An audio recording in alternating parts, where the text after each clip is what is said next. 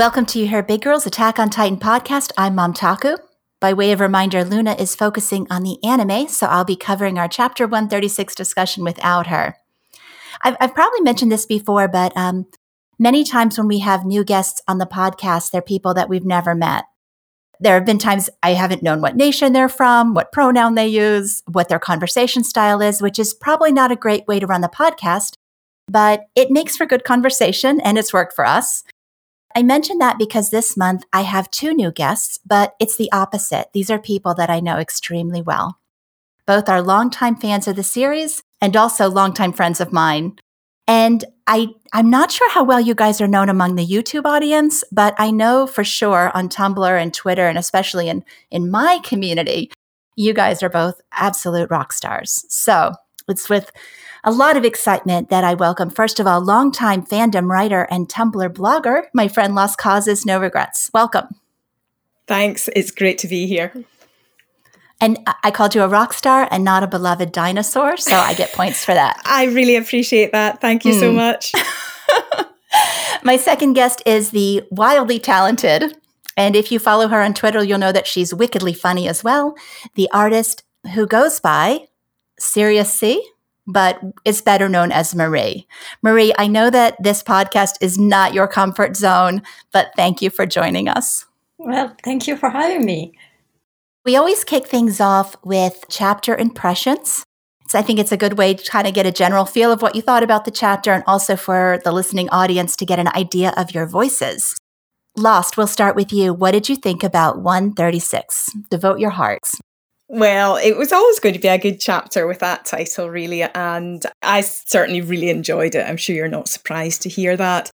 I have to confess that I'm not usually a huge fan of chapters that involve a lot of action. But one of the things that I really enjoyed about this chapter was it felt that there was like a really good balance between the action scenes and all the different groups got a bit of airtime. And I think sometimes that's something that maybe Isayama struggles with a bit. You can be left waiting for weeks on end, or months on end rather, to find out what's happening to your particularly favourite group of people. But I thought there was a really nice balance this chapter of the action, and we got a little bit of information about what almost all the discrete groups were doing. The only people who were really missing were Eren himself and Historia. And I think I, I, was even really glad to see Zeke at the end, which I'm sure you'll be very surprised to hear. uh, so, yeah, I have to say, I really enjoyed this chapter. Really enjoyed it. And what about you, Marie? Yeah, I really liked it as well. Um, it really has that feeling of everyone coming together to the main scene now, and you definitely get the feel that some big stuff is going to happen. I really, really like that. I really like Pieck and Levi as usual, um, but also this time all the Titan pages uh, I loved a lot more than usual. I thought they were extremely well done. And for me, I also I think um, you know this chapter for me was like an eight out of ten or or or somewhere close to that. My only criticism and, and it's not a criticism even of this chapter. It's just that it took so long to get here. And this is yet another setup chapter. Now, granted, I think the last two together have been fantastic setup chapters. I just wish they'd happened sooner. And like knowing that there's three chapters remaining makes me uncomfortable that we're still setting up. But of course, now that the story is moving to paths, things can happen a lot faster. Yeah, I think that's that's a very valid criticism, and I think I can understand getting a little bit antsy knowing that there are only three chapters left and things are still coming together. But uh, yeah, hopefully we can move forward now. Looking back over some of the previous narrative decisions, I just I can't help but think were they necessary? And I think that that's something that we talked about privately. The chapter kicks off with the fate of the boat crew which there's no surprise that we're seeing Yelena and Kiyomi. I think in our last podcast, we predicted that they would be in the opening pages, but that whole side quest has to have resolution. Yeah, and it's not really sure what they're up against now. I mean, they're just left in the open sea, it seems. And I don't have a lot of hope as for the fate of the ship itself. It's like everyone is kind of thinking they left them and sacrificed themselves in a way. So I don't know if we should expect to see them again. Yeah, my, my feeling about that was I think everyone predicted what was going to happen, which did make it seem a bit unnecessary to send Gabi and Falco and Annie away on the ship just to effectively bring them right back immediately. I don't think that really added anything.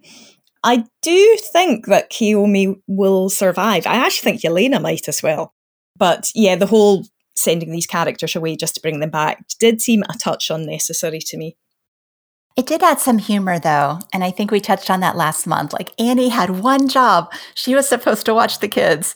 And of course, Reiner's expression when they came back, that poor man, all he's wanted to do was protect these children. And here they are in the thick of the battle yet again, which brings us to the second thing that happened was that reminder of what chapter was it? I'm thinking it was chapter 93.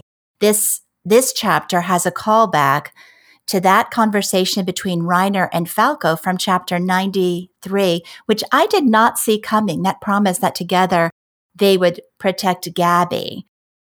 Yeah, I really thought that it's been insisted on so much in so many chapters and repeatedly that I definitely get the feeling that it's not going to happen. It's it, it can't work out smoothly. Like you cannot insist uh, that the kids have to be protected so much and not have it play a big part later. So I guess it was always destined to fail.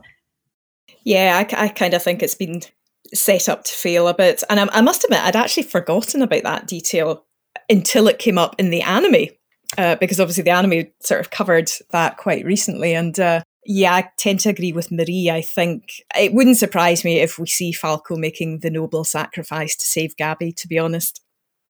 I have them on my list of people who live. So I, I would hope that's not the case. But we did ask in the poll specifically about this because it did seem like um, that's a long time to leave a promise sitting.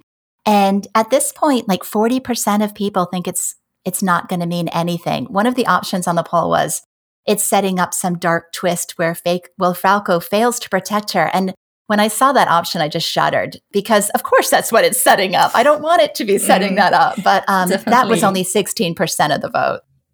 And of course, 30% are with you, lost, that he'll sacrifice himself perhaps in some big moment. Well, Isayama doesn't include anything in this story without reason. So there's a good reason why Reiner brought that promise up again. So it, as Marie said, it, it has to be trailing something. Yeah, you don't bring it up after 40 chapters if you don't intend, or how many? 93. I'm terrible at math. This is 39. That many, was made in 93. Chapters. That's a long many, time many. Ago. Yes. My hopes for the Gabi Falco happy ending are maybe a little bit less hopeful. But yeah, a bit optimistic. Mm, wrong manga. They might survive, but definitely they're not going to do so unharmed at this point, I guess. Maybe that's it. Maybe he's just planning for like some epic, almost bad thing to happen. Yeah, we, and we, we've got a lot of those recently. We do. We do. Which actually takes us to Fort Salta. We'll just blow past all these little topics to get to Levi and Pieck because it's like my outline for this literally was stuff happens, Levi and Pieck, the end. But okay. Sounds good to me. So Fort Salta, yay, the Magath 2.0 has a name, Secretary Muller. And I think this kind of is back to what you're saying, Marie. Like Isayama has cried wolf a hundred too many times, and nobody is buying this setup at all. I think the vast majority of people think that this is going to end just fine. But what's more interesting to me is that most people are okay with it ending just fine. On the poll, we asked, if the hostilities on Fort Salta are resolved peacefully, how would you feel? And only 17% of people would dislike it or hate it. More than 80% of people are either have no opinion or are really happy that Isayama's crying wolf yet again at, at the confrontation here. I would be very surprised if it did result in catastrophic hostilities. I could maybe see a, a, one or two shots being fired, but I think there will be some kind of cautious resolution between the Marleyans and the Eldians. Maybe not, you know, all out peace and big hugs all round, but I think they will agree to work together. And I think that does kind of shadow what the alliance is doing. And I know we'll come on and talk about that later. Yeah, definitely it does. It does evoke the feeling that uh, everyone is starting to unite before a greater threat, and that the tensions that might have happened before don't mean anything much anymore. Not that there is death and destruction before them. So, as Lost said, uh, echoing the dynamic of the the alliance and everyone coming together, I could very much see the Eldians and Marleyans coming together in their own way as well. I think the option I picked on the poll was that I felt like the setup was a bit contrived. This reminded me a little bit of I don't know if you guys have seen the the Titanic movie from I don't know if it was the 80s or the 90s, but as the ship is sinking, they're running around firing guns at each other because of, you know, a love interest. And in my head, I'm thinking, you know what, guys, maybe you should be tearing a bookshelf off the wall and building a raft because you're going to die in about two minutes. What's the point of killing each other? But a lot of people, I think, feel like this is actually a very good move that it's not all kumbaya at this point. They're still angry at each other. They still don't trust each other. That even though it may be the setup is a bit contrived, it's really good that we're seeing this. Yeah, no, I, th- I think I would agree with that. I went back and looked because I remember Reiner's mom taking off her Marley armband. Do you guys remember everybody else removing theirs? No, I I don't remember that it's quite interesting the way that you can you can see the shadow in their clothes though. Uh, he's drawn the shadow of the armband on their clothes, mm-hmm. so it's quite obvious that they have been removed. But I don't remember actually seeing them remove it. No, I thought from the from the scene that we've seen in this chapter, we were supposed to discover with the characters that actually they've all removed their armbands.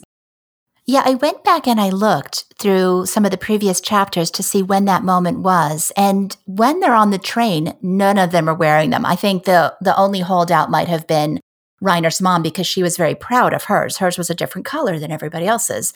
But um, there is a comment in line 33 where one of the guys, the one that looks like Armin, one of the train boys, tells Pieck Finger's dad to throw his armband out the window. And I had completely missed that when I read chapter mm. 133. Like it didn't seem significant, but it's very consistent throughout that they've not been wearing their armbands mm-hmm. since they got on the train. I missed it as well. One of our former podcast guests, King's Grave, wrote some meta that I thought was interesting. He said that the Eldians took off their armbands in this confrontation with the Marleyans, and the Marleyans still don't trust them. What if this is supposed to be a parallel of them losing their ability to become Titans? They're no longer marked by the thing that identifies them as Eldians, but they're still not trusted because they're seen as Eldians and people won't forget they're Eldians. So maybe Isayama has this scene and this standoff to specifically address that problem. If so, I think it's pretty subtle. I, I mean, one thing I don't like in the story is when Isayama tells us, like, you know, they have these like really ham fisted conversations about, oh, we're going to get along now. Yeah. Maybe this was like a real subtle thing. I don't know. Mm-hmm. Yeah, could be. Could be. I really have no thoughts about this whatsoever. yeah, I'm not so sure I do either. Like, it's just like, okay, this is going to happen and it's, mm-hmm. and it'll be okay. I mean, it, it, ties in nicely with the overall theme. So, I mean, that's a nice move to have included. But yeah, I'm not sure I could guess a, I don't know, resolution or meta just based on that? Yeah, I, I think it is something that has, you know, it's one of the main themes of the series is that there, everyone suffers as a result of war on all sides. So people are culpable in different ways and for different reasons, but they're all still victims of war. You know, it could just be underlining that point again. I do think you know most people though do agree it's going to end it's going to end just fine, and I think prevailing wisdom is that uh, it's Secretary Muller firing into the. I just love that we have a name for him now, Secretary Muller firing into the air. Well, I'm not sure I'd go so far as to say it's going to end just fine, but I, suspect they're not going to shoot each other okay. right now. that might that be a, bit, optimistic. bit optimistic. Yeah. Yes. Especially, we should know better, but True, true, true. I yeah. I mean, relatively fine means not killing each other before they're stomped by titans. Yeah, I, I suppose you could say there will definitely be less deaths than expected, and that would be. Or Just, at this uh, moment. Yeah, as optimistic as I'm willing to get. Yeah. They're not going to die by gunfire. They're going to die by Titan stomping. They have a few more minutes, okay? Another chapter at least. Well, but I think this also means that we get one more speech from Secretary Mueller, which, ugh, okay. All right, those are the things in the chapter that I did not enjoy. Let's get on to the things that I did enjoy. First of all, the Alliance makes a plan. So, criticism this chapter, and this is something I know, um, Lost, you and I have active inboxes on Tumblr. Mm-hmm. Since chapter 108, Eren's friends have been discussing, tossing about, maybe we're going to have to stop this guy. Maybe we're going to have to kill this guy. What is it now? We're at chapter 136. That's a very, very, very long time for them to be tossing this idea around and only now coming to the conclusion. I think. So, Lost, you're a writer. So, I wanted to ask you specifically about this. This constant repetition that Isayama does, does it need to be done so often?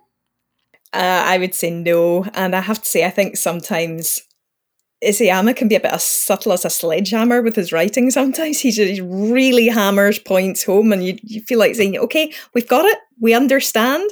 And I think, particularly in this case, well, on the one hand, it's absolutely understandable that I think everyone is fully aware of the atrocity of Eren's actions and they know that he has to be stopped.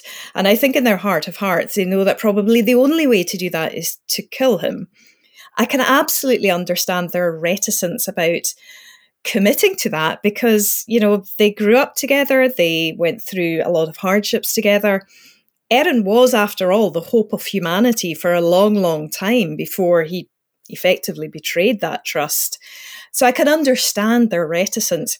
But yeah, we got it. You don't need to keep hammering it home, especially this late in the day. And again, I think it does come down to the fact that a lot of us are getting a little bit antsy that there are only three chapters left and we don't want to be going over old ground. Um, particularly, I think, if it's something that has come up just a couple of chapters previously. So, so yeah, I think, you know, we've got it now. Okay, we understand. We don't need to go over this again. it's it's been repeated a lot, but there are only now beginning to maybe want to do it. So honestly, if I didn't know those were the final chapters, I would have bet on, I mean, a few dozen more repetitions of that. uh, but they seem convinced enough for now, and I really hope they are because talking is really well, and I, I wish they had done more of that. But maybe I guess the midst of a genocide isn't the time to do it anymore. It might be too late, and I think they've all come to realize that. Yeah, less talk, more action. And the pattern is always the same. It's Jean, Connie, or Armin.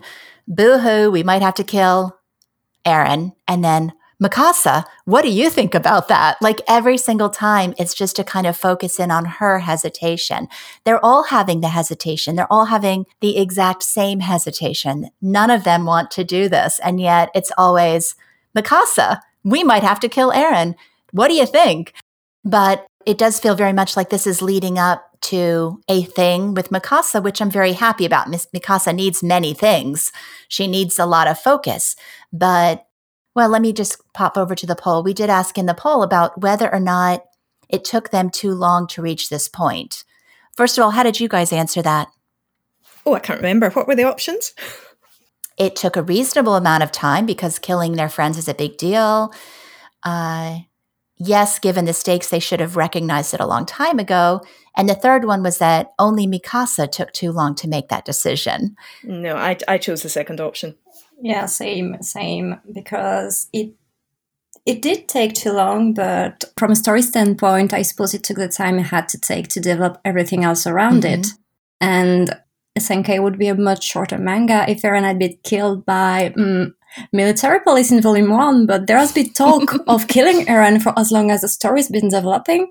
So uh, I, I, feel there is a part of the story that's basically Eren goes further down the worst possible path, and another one that goes recruit people who think Eren needs to be killed. And I suppose they finally met.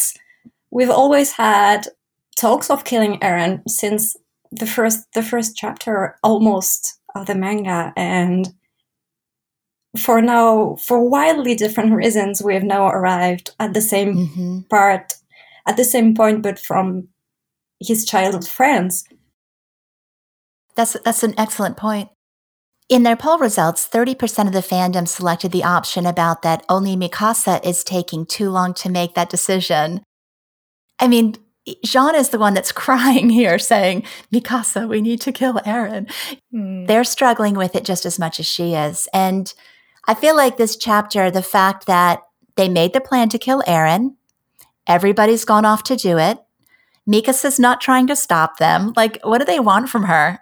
Mm. I feel, yeah, I feel like they do want some resistance, and they're always looking up to her, uh, either to validate or go against. I suppose if she said something, either yes or no, they would listen to her in some capacity. But the fact that she's not saying anything, actually, mm. they do have to go through with it. Yeah, hmm. I, I agree. I think part of the problem is Mikasa isn't saying anything. She's not you know, there's a lot of focus on the expression on her face, but she's not actually saying anything one way or another. And I think that is what makes it quite problematic. Then again, Ackermans are pretty quiet about stuff. Although when it comes to talking about their lieges, they're not. So. but Mikasa has been quiet about Eren for a long time by now. Yeah. Yes, she has. I mean, I'm looking at the panels now, and she does look a little bit betrayed at the death talk. I'm not sure she's surprised by it, though. I mean, she's just heartbroken. Yeah, I agree. I agree. One thing that a lot of people I've noticed have focused in on that on was Levi saying, There's a whole lot I wanted to tell that idiot, but damn it. Something I think that goes into my like I've got the win lose column as far as things I predicted correctly versus incorrectly. One thing I really thought was that Levi would get one more chance to either flying kick Eren or express his disappointment with him. And this chapter kind of felt like maybe our expectations were being managed a little bit. They might not get that chance to talk. Uh, this could be just a red herring, but it may be possible that three chapters is not enough for everybody to get to tell Eren. Just how exactly he failed? Yeah. Yes. Yeah. mm-hmm. Is this Isayama as a writer saying, don't get your hopes up for this happening? Or is it just a, a comment? I suspect it's a get out clause, actually. I think mm. maybe Levi won't have an opportunity to talk to Eren, and this is a very quick way to just get that out of the way. Certainly, if I was writing, that's what I would do if I didn't want to write that conversation. I could be wrong, of course. I think there is a lot that Levi certainly could say to him, but again, given the fact that there are only three chapters, I think we probably won't have a big heart to heart between Levi and Eren. I think if anyone is going to talk to him, it's not going to be Levi. It's more likely to be Armin or Mikasa or Zeke, um, or maybe even one of the other, uh, possibly even Reiner, who knows? Mm. This is probably a good time to introduce an ask that we got from Ruby Gus. She says, I'm excited for this episode and the Levi talk. Huge fan of you both. We got some great insight into how Levi is feeling about Erwin and his promise, and we will get to that. But if there's time, what do you think Levi would want to tell Eren? And I think that that's such a fun question. We even asked on the poll, like, if you could pick one person to talk to Eren, who would you pick and what would they say? So let's focus in on, on Levi. Ruby Gus would like to know from you guys, what do you think Levi wanted to tell Eren? Marie, why don't you take that first? I definitely understand the question because we have to think back to the fact that Levi was the first one tasked to kill Eren if it got out of hand. And it got really, really, really out of hand especially since all that all they did, all that Survey Corps did, all that they sacrificed was for their hope in Eren, which is now very ironic. I would suppose he could remind him of that, but again, I'm not certain Levi is, is in a place to care so much, as he said. So I really wonder how it would go if they were to talk. I wonder if you're not like at a point where um, maybe there's not anything left to be said like maybe maybe his actions, Eren's actions, spoke louder than any words at this point. I wonder what you think. Yeah, I certainly agree with that. I think I think if Levi was to say anything to him, I think it would be very much along the lines of his internal monologue in chapter 112 in the forest just before Zeke legs it into the trees and transforms Levi's squad into Titans. And you see Levi have this sort of this really quite angry and despairing internal monologue about what a joke. That's that's the word he uses. It's, it's just a joke, a sick joke. I think is what he calls it. And he's thinking of the the number of times they have laid the Survey Corps have laid down their lives in order to save Eren, and that he they put all their hope in him, and that just came to naught.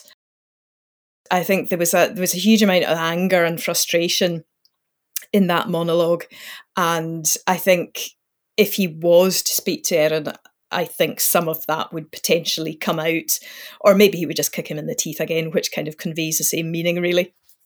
I mean, we, have seen that a couple of times, but yeah. another one could have hurt. Yeah, yeah, speaks louder than words.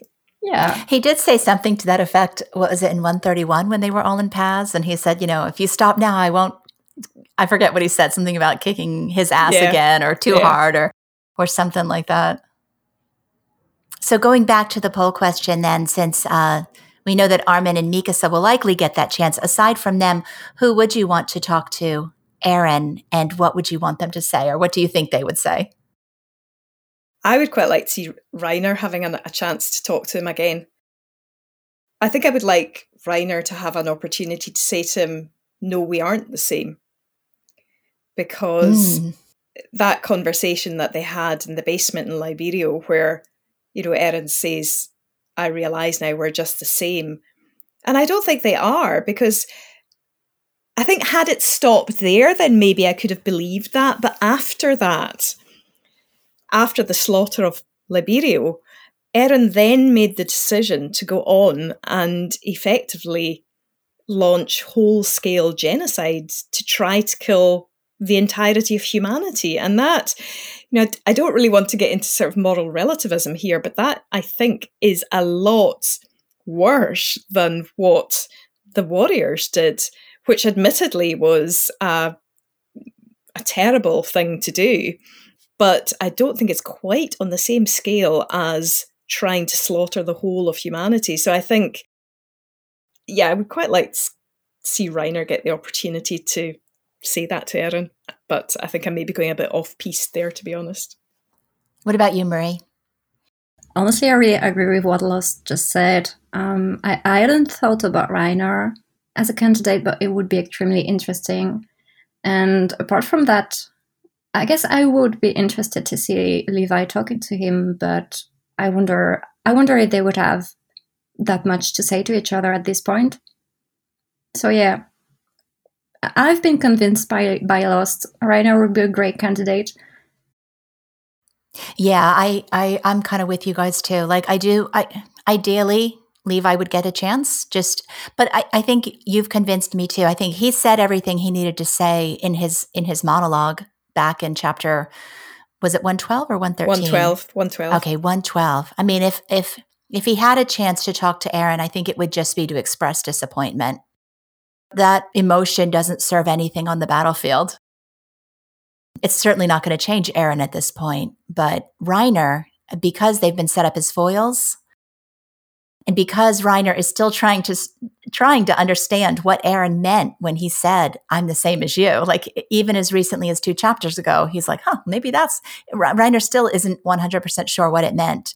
So, for him to get the chance to weigh in on that to to Eren in person would be pretty amazing.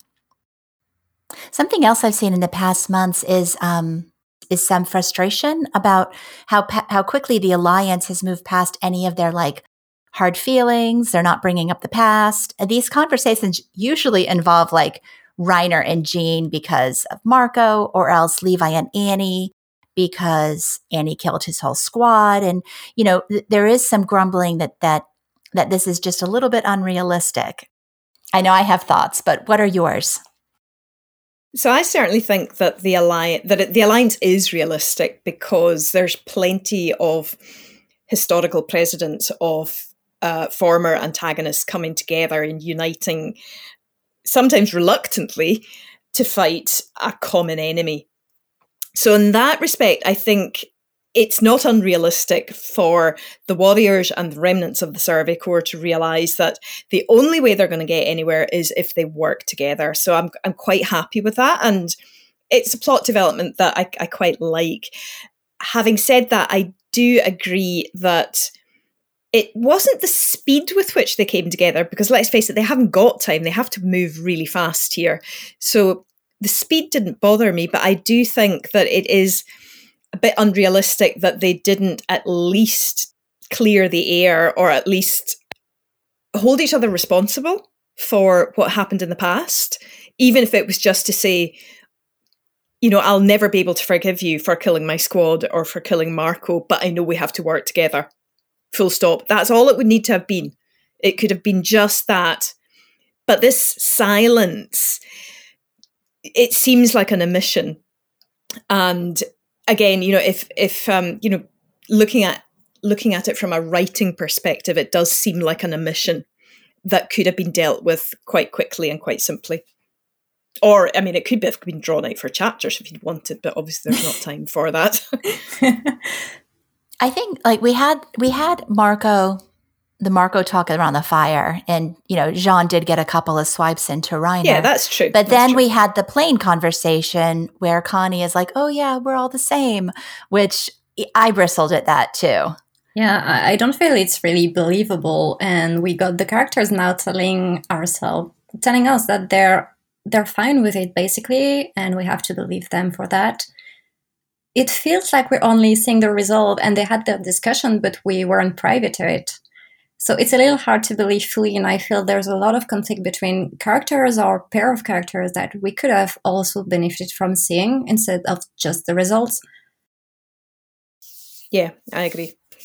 Yeah, so this chapter, when the boys are jumping off to go do their thing, there's that, you know, moment of don't die, you don't die either, which I think it goes beyond we're working together into something like friendship. And I don't actually mind it, but it's something I've noticed in the fandom. I think the fandom's not ready to let go of grudges yet. And that goes for the warrior stands as well. The warrior stands in our fandom don't necessarily like, especially that Bertold is being ignored. That's fair. That's very I fair. can totally understand Yeah. that. Yeah. hmm It does just feel like an omission in the writing. I do quite like what's happened with Annie and Mikasa, though. And I think we'll get into more of that later. That relationship is really working for me. And I don't know if that's just because I like Mikasa and I like to see her having a friend, but their particular animosity, of course, I don't think the story's ignored their animosity like it has, say, Connie's and Reiner's. I think these two, we've actually maybe seen them deal with it a little bit. There's definitely been some hostility. So seeing them come together now, while it's rushed, I don't find that unbelievable. I actually find that one of the bright spots. I have to confess that Annie's one of these characters that I've always been like really lukewarm about. I'm trying to be polite here. I, I wouldn't say I dislike her. I just find her a bit, I don't know. Never, never, I didn't, re- never really engaged with her, so I'm a bit kind of like slightly shrug about. Yeah, I did like her interactions with with Mikasa this chapter. I thought they were they worked quite well in the context of the chapter, but I haven't really got any great insights beyond that. I see what you mean because, after all, she was stuck in a crystal for so many chapters. I- I- It's been hard to really, I mean, get get get sympathy for her for her in a sense because we see her as an antagonist first, and now she's out of a crystal and she's one of the allies. I think it's really it's a bit difficult to warm up to that. We don't know her that much. Yeah, I'd agree. I think that's my issue with her. She was not a focus of mine the first 36 chapters. I think she was in the story for what?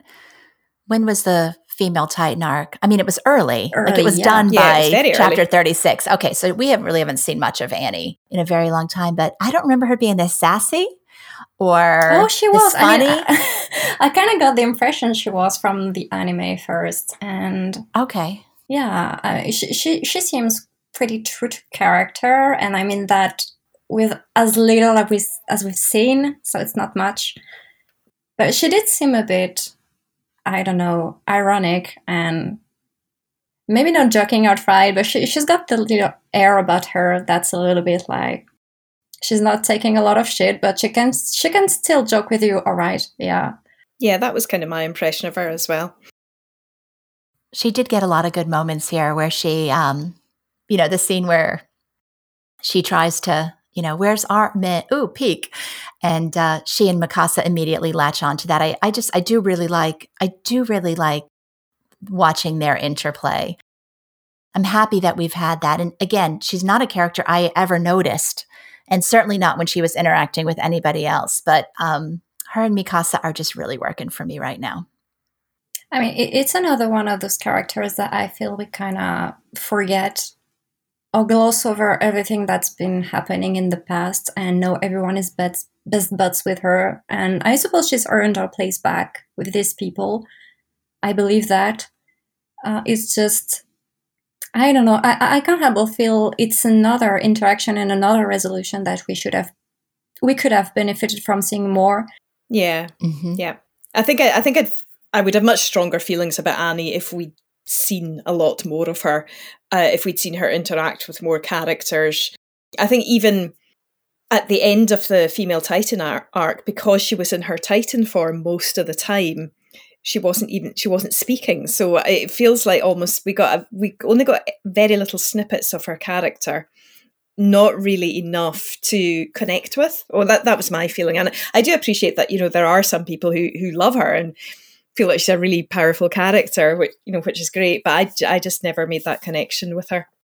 I kind of get also the feeling that, I mean, for story's sake and for brevity's sake, that Annie and it feels like she's witnessed everything that we have the same way we did. Like she came back and it's like she's got she, she she's gotten the the chapter updates inside inside our crystal. Mm, that's interesting. Yeah, it does feel like that, doesn't it? Like she's matured along with the reader. Yeah, she she feels she definitely feels like she knows as much as almost mm. as much as we do, um, mm-hmm. which was not the it was not the case at all. Um, when she first got into the crystals, I don't know, maybe there's kind of a Titan Wi-Fi. Did I have a Wi-Fi inside the crystal? I don't know. She got updated. She got updated in some way. I'm sure of well, it. She had, Ar- she had Armin updating her, didn't she? Apparently, and Hitch it's as well. True. It's true. Yeah, she got the news daily from Armin and Hitch. Hitch was clearly reading the newspapers to her. I love. I was somebody. I saw a post. I guess it was on Twitter or Tumblr where somebody was like, how quick Hitch was to um, stop Armin from touching her, but then she's like beating Annie's crystal with the newspaper. like it has to be said, Hitch I loved. I think Hitch yeah. was a great character. Yeah. I wish we'd seen more of Hitch. She was really nice to have around. Yeah. Yeah. I think you captured what I'm feeling. Like, I guess for me, Annie, there was a bookmark put into Annie when she went into the crystal, but that's not the feeling of the story. The story is that she's been progressing along with us and she just, you know, is able to jump right back in. She's grown where we've grown, which I guess it makes sense. I guess that was established. That feels a little bit, I don't know, it's not believable, but there are so many other unbelievable things going uh-huh. on. It's it's well, fair. Yes. I suppose it, I suppose this this part is fair. Yes it's a minor point.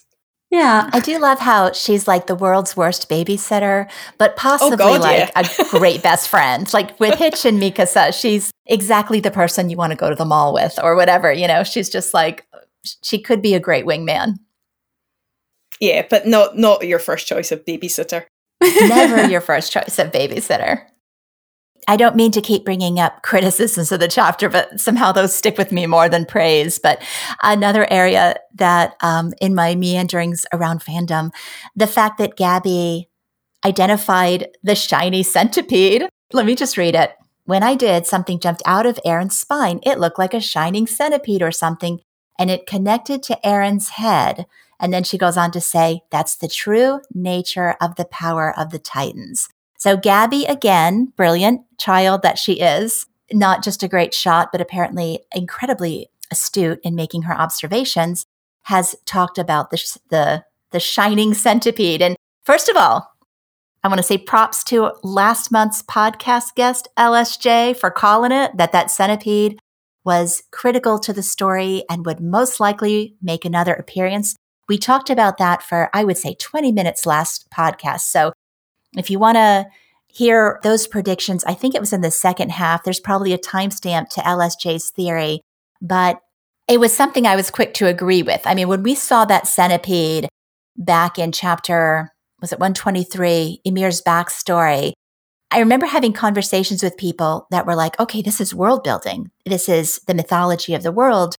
Will this be important? Will we ever know what that centipede is? Or is this just a quick aside? This thing happened. We set it aside and focus on other things. But it looks like Isayama's introducing the shining centipede yet again. Don't forget about it. It's connected to Eren's head. If we cut his head off, we might see it again. So maybe this is an example of what you were saying, Lost, that uh, subtle as a sledgehammer talk, where case you forgot it, here it is, and here's how we see it again, like very obvious talk. But I didn't think it was out of place. And that was a lot for me to say, so I will just toss it to you all to add your thoughts. Yeah, I mean, I, I agree that that it was always going to be significant because I don't think you could just throw in something like that without it being significant. Whether we'll get much of an explanation as to what exactly it is remains to be seen. And I'm actually quite happy with the idea that the Shining Centipede is the origin of the Titan powers because they had to come from somewhere. And I think I'm cool with Gabi reiterating that and reminding us of that. The one thing that does concern me slightly is are we ever going to get any explanation as to where that came from? And if we don't, then it's a complete Deus Ex Machina. And mm. I'll be a little bit disappointed in that. I would like to have some explanation as to where did this thing come from? Was it a power that was always lurking there? Even just knowing that would be enough. I also think that this reminder is also quite convenient in that Gabi is pointing to this is the way that we break the power of the Titans because there's been speculation over the past few chapters is, you know, is it do they need to kill Zeke? Do they need to kill Eren? Is it Ymir that's pulling the strings? What is the weak point that will break the power of the Titans? And it, now Gabi's pointing to the the shiny silver thing. That's what you've got to aim at. So I think that's significant. And given we are so close to the end, I think Isayama needs a straightforward way to break that power, if indeed that's what he's going to do. Uh, and I think that's going to be it. But I would be a bit disappointed if we don't get some explanation as to the origin of that power. Yeah, she specifically calls it the true nature of the power of the Titans, which is pretty specific for a 12 year old child. She knows she knows a lot of things. Right. Don't you start. she, listens- she, she knows a lot of things, okay? She listens to the podcast, clearly. she was, okay, okay. She was at Titan Trainer School, and Marley did have the benefit of the Titan Research Society. So maybe I'm willing to accept the scenario that in, in baby baby Titan Warrior School that they had to hit the books and learn everything possible about Titan. You know, like, like this was a, a field of study for Gabi and Falco and all of those kids. Like the science department was filled with very smart people. I could buy that. Are you telling Are you telling us that uh, we need Gabi to do us a little abstract about the Ackerman powers because yeah, I, I, think that's exactly. the only way. But that's even Zeke doesn't know about that. Nobody, knows, even Zeke admitted he doesn't know shit about the Ackermans. That that's funny though because like we got the byproduct of Titan science once mm-hmm. and then never again. no one knows mm-hmm. what it is. Mm-hmm. But to go back to Gabi, um, I'm I'm really not opposed to the plotline that that that goes like kill the parasite, free all aliens. That's all power of the titan is over.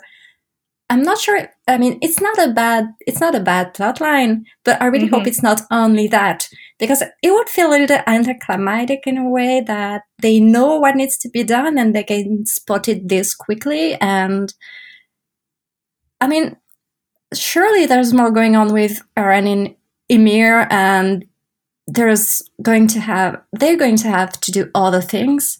I mean i hope so yeah, I certainly agree with that. It would be a bit too convenient.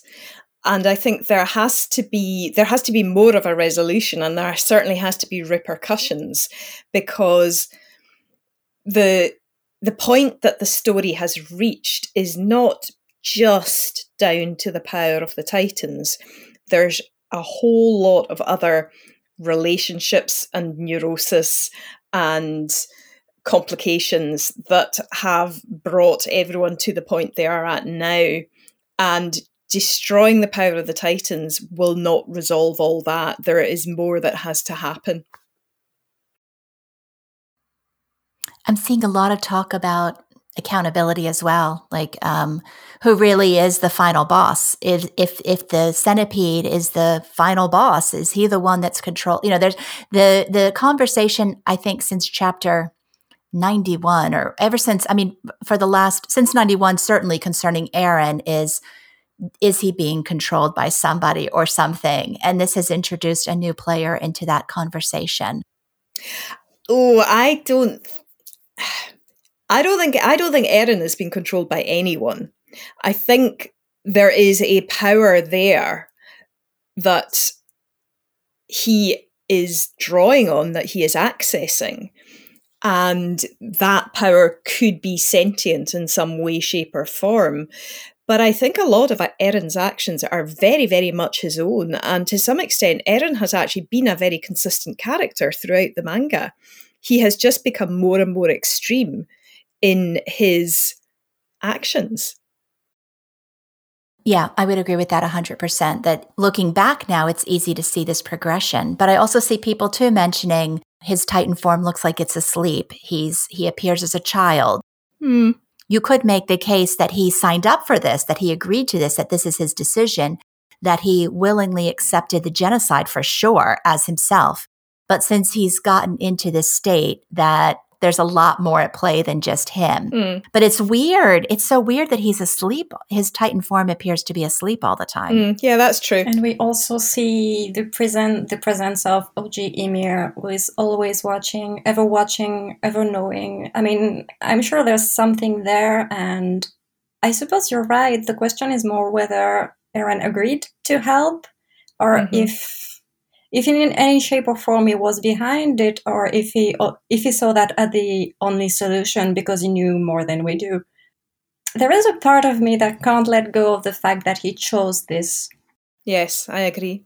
I think there's no doubt even people who think that eren might be being controlled now or potentially is not responsible in some way for what's happening agree that he made the deal with the devil. He absolutely took that step. Now, whether he regrets it at this point is something that I think that they'd like to debate, but this is his doing. He saw this the moment he kissed his Historia's hand that there would be a future that he wanted, and he's been going for it.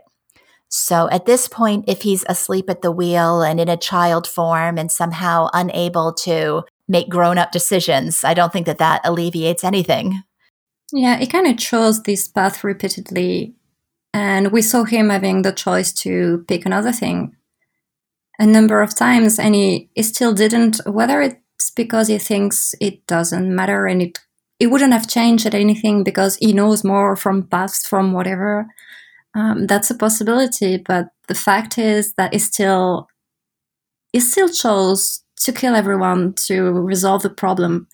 It doesn't seem like a resolution at all. It's interesting that you use the, fr- the phrase uh, "grown up decisions," and I think I think there's actually something quite telling in that because I think you're right. I don't think Eren has ever been making grown up decisions. I think he's he's always felt to me a bit like he's he's he's frozen in a sort of childlike mindset. He's he's always been very volatile. it does remind me a bit of a toddler sometimes.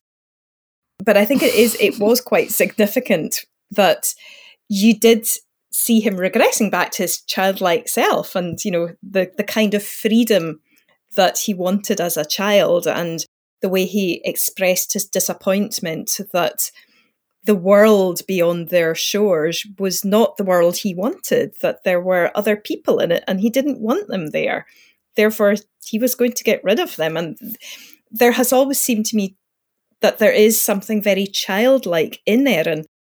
I think in a way, I can understand why some people have really appreciated that and connected to his character because of that. He had what initially appeared to be a childlike innocence to him and a belief that he could do almost anything. but I don't think he ever matured beyond that. And I think that's where it starts to become really dangerous and why the kind of decisions that he's made have been very selfish decisions. It's just this whole introduction of the centipede and the true nature of the power of the titans. I I'm excited about that. I'm interested about that. And then it's like three chapters. Like my laundry yeah. list of things. I made a list of all the things that I I thought needed to have happen before this manga closes and Path's shenanigans, the nature of OG Ymir and now the centipede, like this is such a big thing. It just feels very big that we're getting things are being introduced into the world building or being or being yeah, brought back up again. Very late in the day. Yeah. Maybe we'll get a centipede spin-off.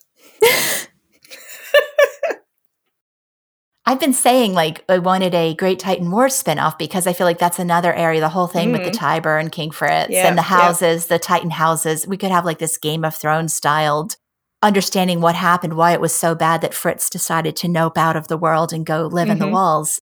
But yeah, the same thing could go all the way back to OG Ymir now because we're yeah. we're getting just more information about it. Yeah, I do agree that three chapters from the end is a little late to show us what the real enemy is in Erwin's terms. It sounds like it needed to be now because if it wasn't now, it would be never. But there's yes, definitely a, that feeling that it's a bit rushed and a bit out of left field at, as well. Like Gabi just knows, so Gabi tells us, and I mean, this manga has always been a game of catching catching up with uh, what's really there because we spend so much time not knowing anything, and the information we know start to get is always, I suppose, going to feel a little bit weird because we're we're learning about it very not organically. Yeah. Uh, I think pacing has always been one of the weak points of the story, which, although having said that, you know, to sustain any kind of coherent narrative over 10 years is absolutely astonishing. I mean, I, I, I can't express my respect for such a, a, young writer to be able to sustain that. It's amazing. It's absolutely amazing. And clearly, you know, Isayama was introducing plot elements in the very early chapters that he is picking up now, you know, 10 years later. That's astonishing. So to some extent, it does feel a bit churlish to be to uh, criticize the, the placing and the, the, the pacing and the plot dynamics sometimes. So I think it's inevitable that to try and sustain a story for that long, there are going to be wobbles in the pacing, which we have seen quite a lot of. And some chapters feel quite slow and then they become very rushed and you're left wondering about, well, what happened to that? And then it reappears over here. I think that's inevitable. And I think maybe, you know, this this is an example of that. And it's a problem when you're you're writing a story with so much mystery in it. It's that the fans are mm. going to mm. be so involved, uh, even more than if it was a story about anything yeah. else. And they're going to pick up on anything, any thread that was not wrapped up. They're going to to pick up on it. But I definitely agree with you. The work that Isayama has done throughout the story to sustain it and maintain it believable and and just yeah put clues there in the first chapters that we're learning about 10 years after it's really amazing work that he done it yeah. really is and you guys I, I i'm just curious you you've been in the series both of you have been in the series for about six years now or more something like that yeah yeah i think yeah. 2015 i started following it i think okay yeah same I can't believe we're still here. Yeah, me neither. Well, I, I, yeah, I think it is testament of just how powerful and effective Isayama's storytelling is. And I know I've said this in other places before that for me, what makes a story so compelling is the character dynamics. I think that's really where Isayama excels. He creates very complex characters with very complex relationships and to me, that's what makes the story really engaging. It's not the Titan battles or the action or the fighting, it's these character dynamics.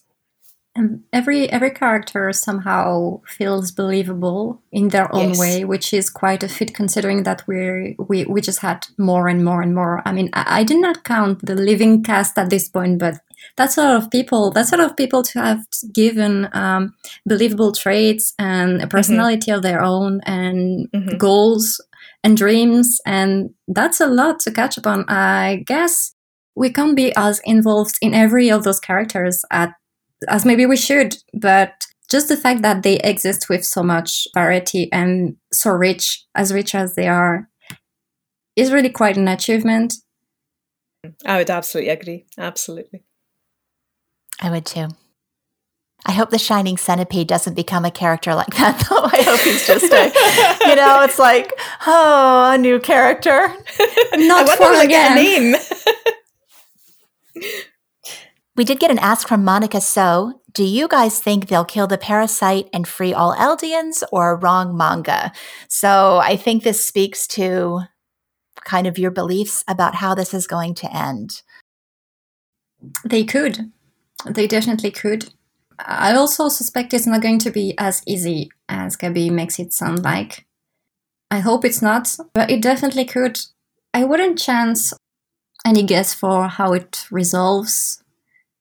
Maybe maybe they can't go past that and Titans remains in some form and maybe there there's peace or maybe maybe all Eldians end up free and there's still war. I mean both could work as well. Yeah. Mm-hmm, mm-hmm. I, am not sure that both are linked. You could free all Eldians, and I'm not sure I could still trust Isayama to make it a peaceful end. Yeah, I kind of agree with that, and I think it sort of harks back to what we were saying earlier about you know it's it's not just about the power of the titans there's a lot more there's a lot of other dynamics social personal dynamics in this mix and while killing the the shiny beastie might destroy the power of the Titans, it's not going to resolve all those conflicts magically and automatically. Um, and basically, they will still come. There will still be people, and there will still be people who want to fight each other. To hark back to Erwin's words, um, but I think it is a possibility that the the shiny centipede will be killed at some stage, perhaps. There are certainly, yeah, they seem to be aiming for it at least. Yeah. Mm-hmm. And Gabi's got that gun. Gabi has got Chekhov's gun there. We asked that in the poll if Gabi would snipe it because you you got to wonder how because I, I, I, can't help but like look at that panel and look at that centipede and wonder if there's not going to be some scene where they chop off Eren's head and something goes just slithering across the. It's it's possible. I mean, and especially with such a weapon that we've seen Gabi with, and as the other characters tell her, she's not going to kill anyone with that the enemy is too big and too powerful. So I would guess it's not for that. Yeah. But she's going to shoot something. It's for something else. Yeah, it's mm-hmm. it, it, might be for a shiny centipede. It, it it does seem like shiny centipede sized. It does. It doesn't seem like it's gotten any. It's changed much from when OG Ymir was infected by it. Okay, so poll. Gabi discusses the centipede spine creature. Check all that you agree with. We've had uh, just under 2,000 responses. 75, close to 75% do agree that it is the actual spine creature that OG Ymir encountered. 23% believe it's controlling Eren. So that gives you an idea of just how many people think that Eren is not necessarily mm. experiencing his own free will. So 23%, which I think is really high. It's not impossible, but it, it's really high. 11% think it's also controlling Ymir. So that would make it seem as though it's the final boss. mm. 50% think it's um, that killing it will end the connection between all subjects of Ymir, which I don't have any issue with that. 50% think killing it will end the Titans. And my favorite one, 20%, Gabi will snipe it. There's something interesting in here about this idea of control. If you envisage the the shiny beastie as a parasite, then parasites it's in their interest to keep their host alive. Otherwise they themselves will die. But they're not they're rarely actually controlling the host. So it could be that this thing, this entity, has infected or it is somehow OG Ymir has become the host of this thing, potentially Eren as well. But whether it's actually controlling every single one of their actions is debatable. Mm-hmm. Although you do get parasites that do actually control um, the yeah, like the actions. Sheep, the sheep ones. Yeah, the and cordyceps. It's amazing. cordyceps yeah. fungus is that's a something that even like that's a horrific thing. Definitely. But it, it, could be. I mean, it could potentially be something like that. But it, it would it would cheapen a lot of things if the characters were suddenly. If we were if we were told that they were not controlling their own actions for this mm-hmm. length of time. I think it would cheapen a lot of yeah. not only the characters but all the all the plot around them, all the yeah. care, all mm-hmm. the dynamics. And and it's like we said earlier. I mean, it's it's you know if you look at Eren's reasoning for what he is doing, that hasn't changed from when he was a small child. Erin has always had a thing about freedom and he's always had a very particular conception of what freedom means to him, which is not an idea of freedom that I particularly recognize, but he's always had this idea, his own idea of freedom, and that's what he will fight for. And that hasn't really changed, I don't think, throughout the, the manga. It's just he now has this astronomical power um, that he can exercise to achieve that freedom. Uh, yeah, I would be quite disappointed if it did turn out that Eren's every action has been controlled by an external sentient entity and that he has been has had no hand in this at all that would feel to me to be out of kilter and out of character with the rest of the story it is interesting because it's obvious that this centipede this true nature of the titan power is part of what's keeping Eren alive. The fact that, I mean, even though the centipede hasn't been mentioned since 123, I've noticed that Eren's Titan form resembles it you know, there's been hints all along that it's still an active player.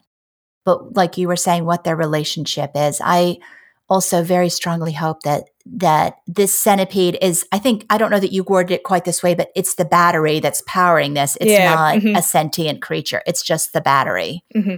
or, it, or it could be that it's sentient to the degree that it wants to survive mm-hmm. but that it's not actually controlling the every actions of its host I really love last month LSJ describing it like you did as a parasite and how the act of eating when you're passing a parasite on mm-hmm. oftentimes mm-hmm. it's through consumption and that the whole yeah. form of there's eating their yeah, predecessor that would make a lot of sense they're infecting each other and yes. that that's you know whereas it would also potentially be in the dna just bloodline so yeah. it's it's something in their blood it comes up in those blood tests but mm-hmm. the shifters have it more profoundly because they're actually eating portions of each other and i think it's no it's no coincidence that um, zeke's spinal fluid is used mm-hmm. to convert eldians into titans i mean it, i think it all ties into this this parasitic idea so, from one fantastical creature to the next,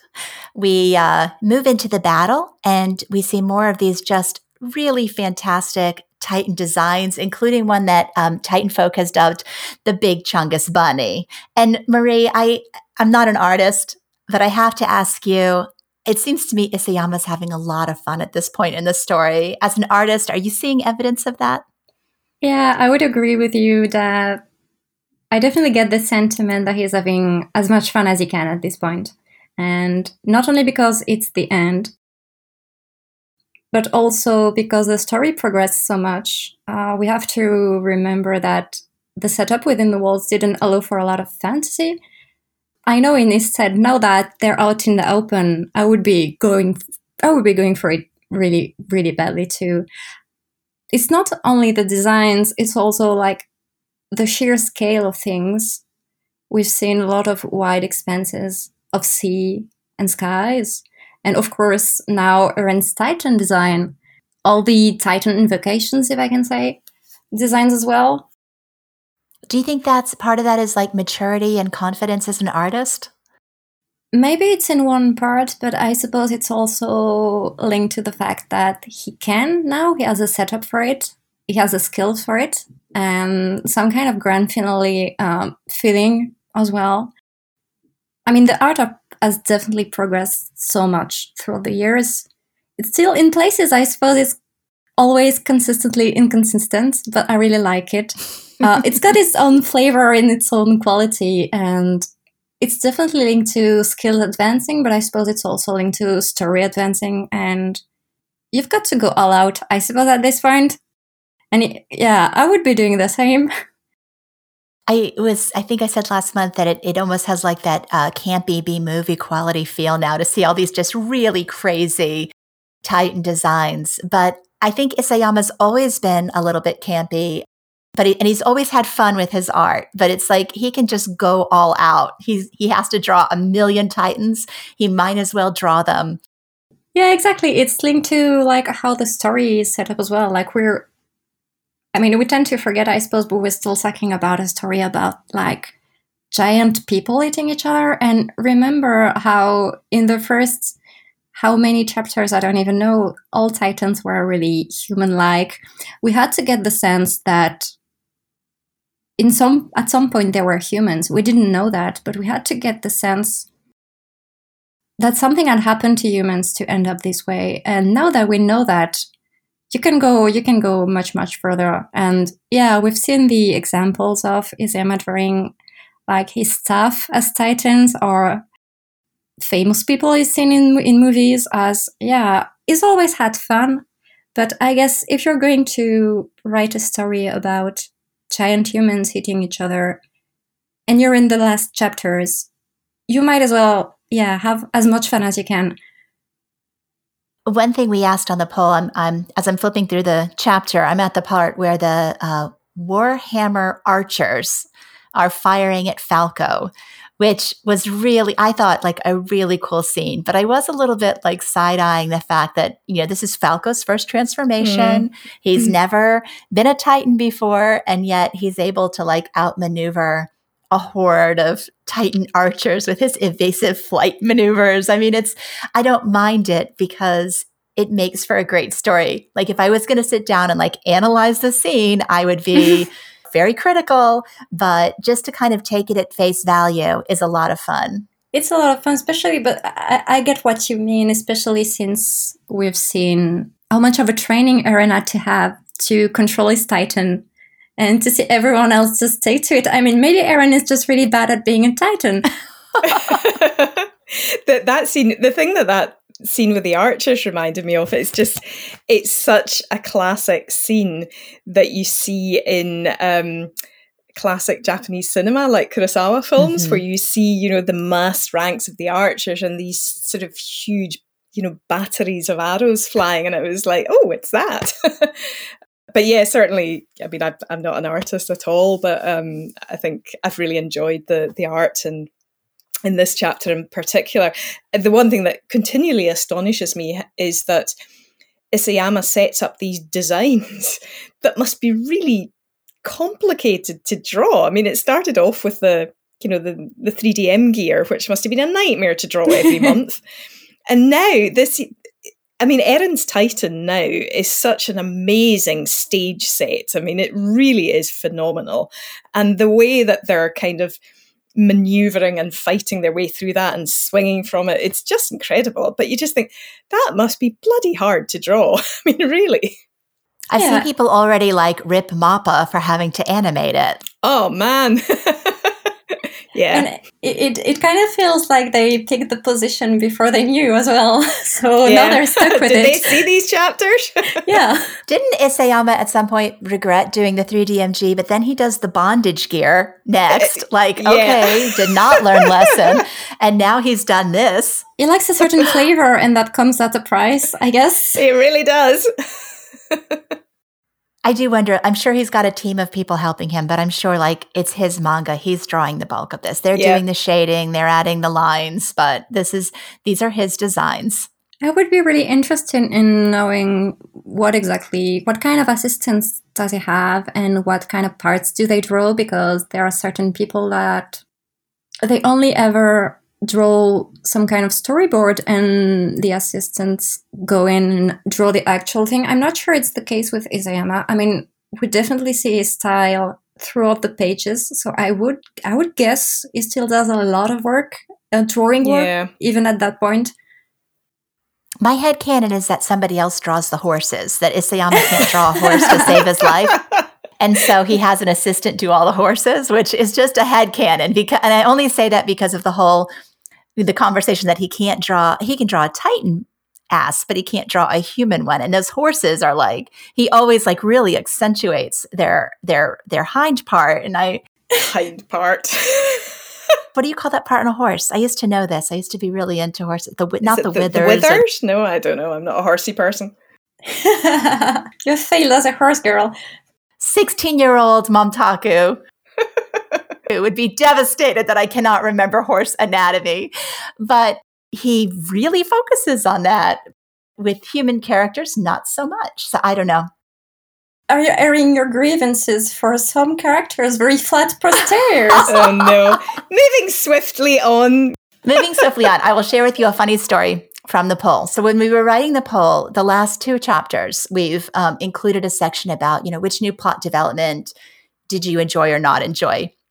And Kevin, who's brand new to the poll team, talked about these archers having stormtrooper aim, which I laughed heartily over because they like literally i don't even want to count how many stormtrooper or how many stormtroopers yes how many archers they are but the fact that falco is huge and not one of them hit him was again i don't mind it because it's fun it's awesome but when i take off my fun glasses and look at this i'm like okay we've got stormtroopers I'm sorry, but in a story where we've got shiny silver centipedes, this is absolutely the least of my worries. I know.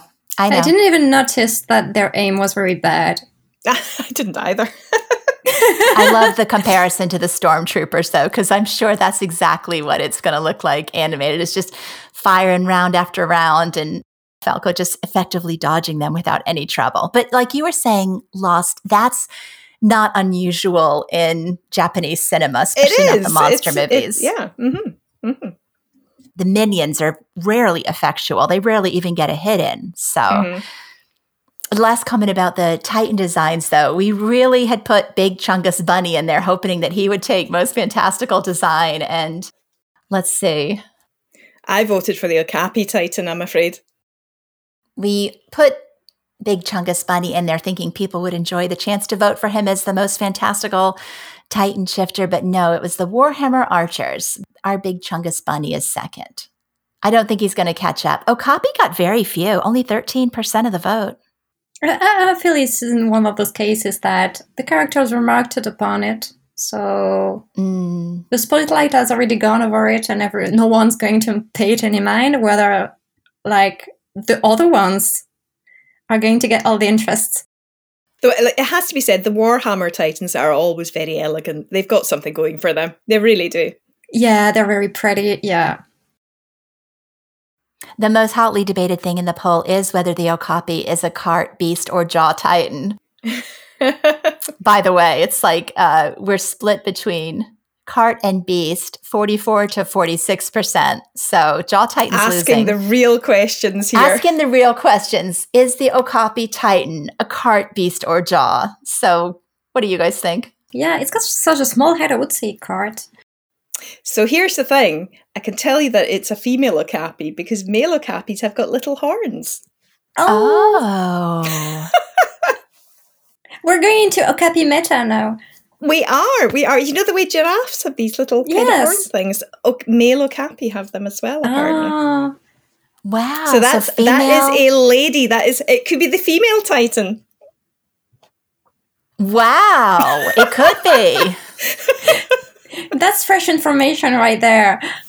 That hot off the press. This you heard yes. it here first. you did. You did. Huh. Well, now we know. Well, now that makes me want to vote cart. Maybe the cart yeah. works better with women yeah. because women, okay, lost, you'll know the answer to this. Don't women have more endurance than men? Like, like is that a fact or am I making that up? Oh, no, absolutely. Well, look at okay. us. We're still in the fandom. Yeah, yeah. well, if it's female, I like the idea of it's a cart because that would be more of a connection with Pieck, who, by the way, no doubt about it, chapter MVP this month, 65% of our fandom selecting our girl Pieck. And I say our girl Pieck because I know for a fact from our many conversations, you two love her. Absolutely. She's best girl, definitely. Agreed. I want to share a comment we got on Twitter from our friend Paris. He said, I needed this chapter. Pieck was amazing. Her popularity in the anime and her outstanding moments in this final arc have solidified her as one of my favorites. Now, she was one of your favorites long before this. I don't remember when you guys fell in love with Pieck, but it was pretty early on. I think when we when we found out who the person was behind the cart titan, and it's this super cute girl who was extremely fun and intelligent all the time, and you're like, oh my god, she's definitely a type. she is a type.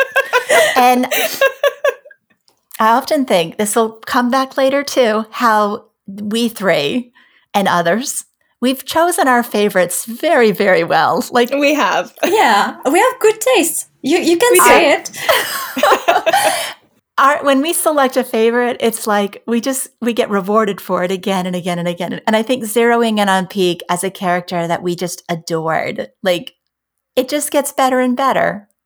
And again, I think, you know, she is a really good example of Isayama's ability to create really compelling characters. Because the thing is, Pieck hasn't actually had an awful lot of screen time in the manga. I mean, she she appears at very and she has ha- played a very important role, but she hasn't been with us for a huge length of time.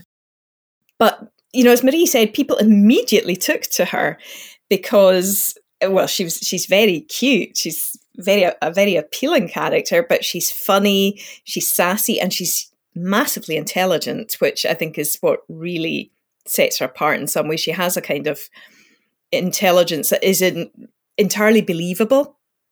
And she's also very principled. And i think that's one of the things yeah. that i've always really loved about her is that she is she's she's got these really deeply held principles. And she also does not mess about.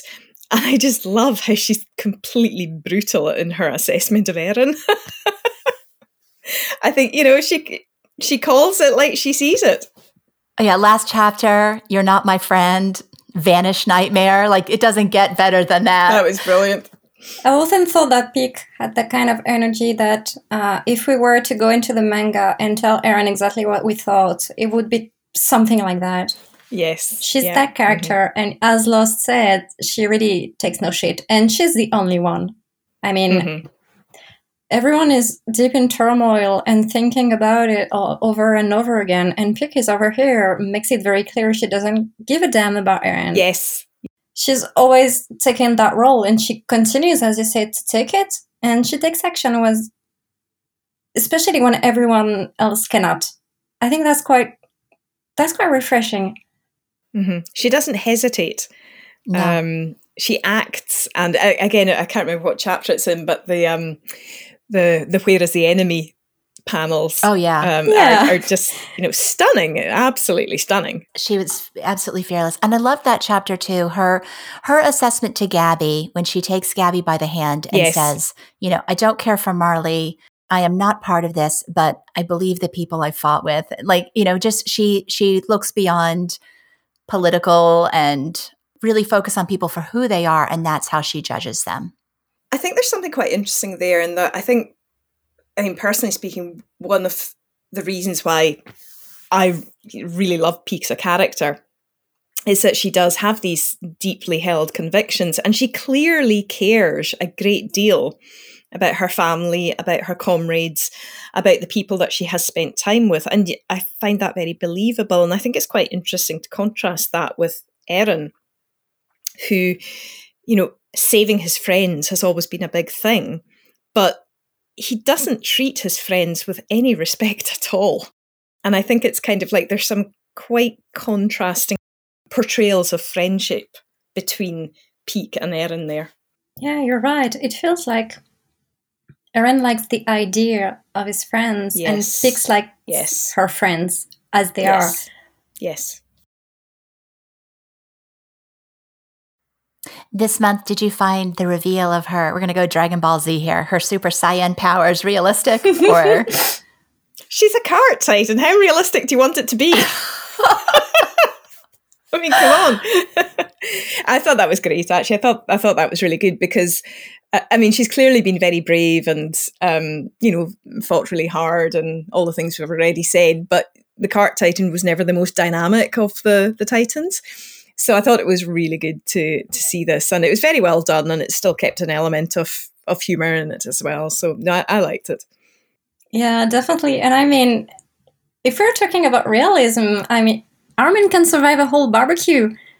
so I see I see no problem with Pieck transforming repeatedly. And yeah, that's a fair point. Yeah, it even makes more sense for her than other things we've seen, considering that we know she can remain in Titan form for lengthy periods of time. So the fact that she can repeatedly transform, honestly, it's more realistic than a lot of other things. I agree. Can't argue with that.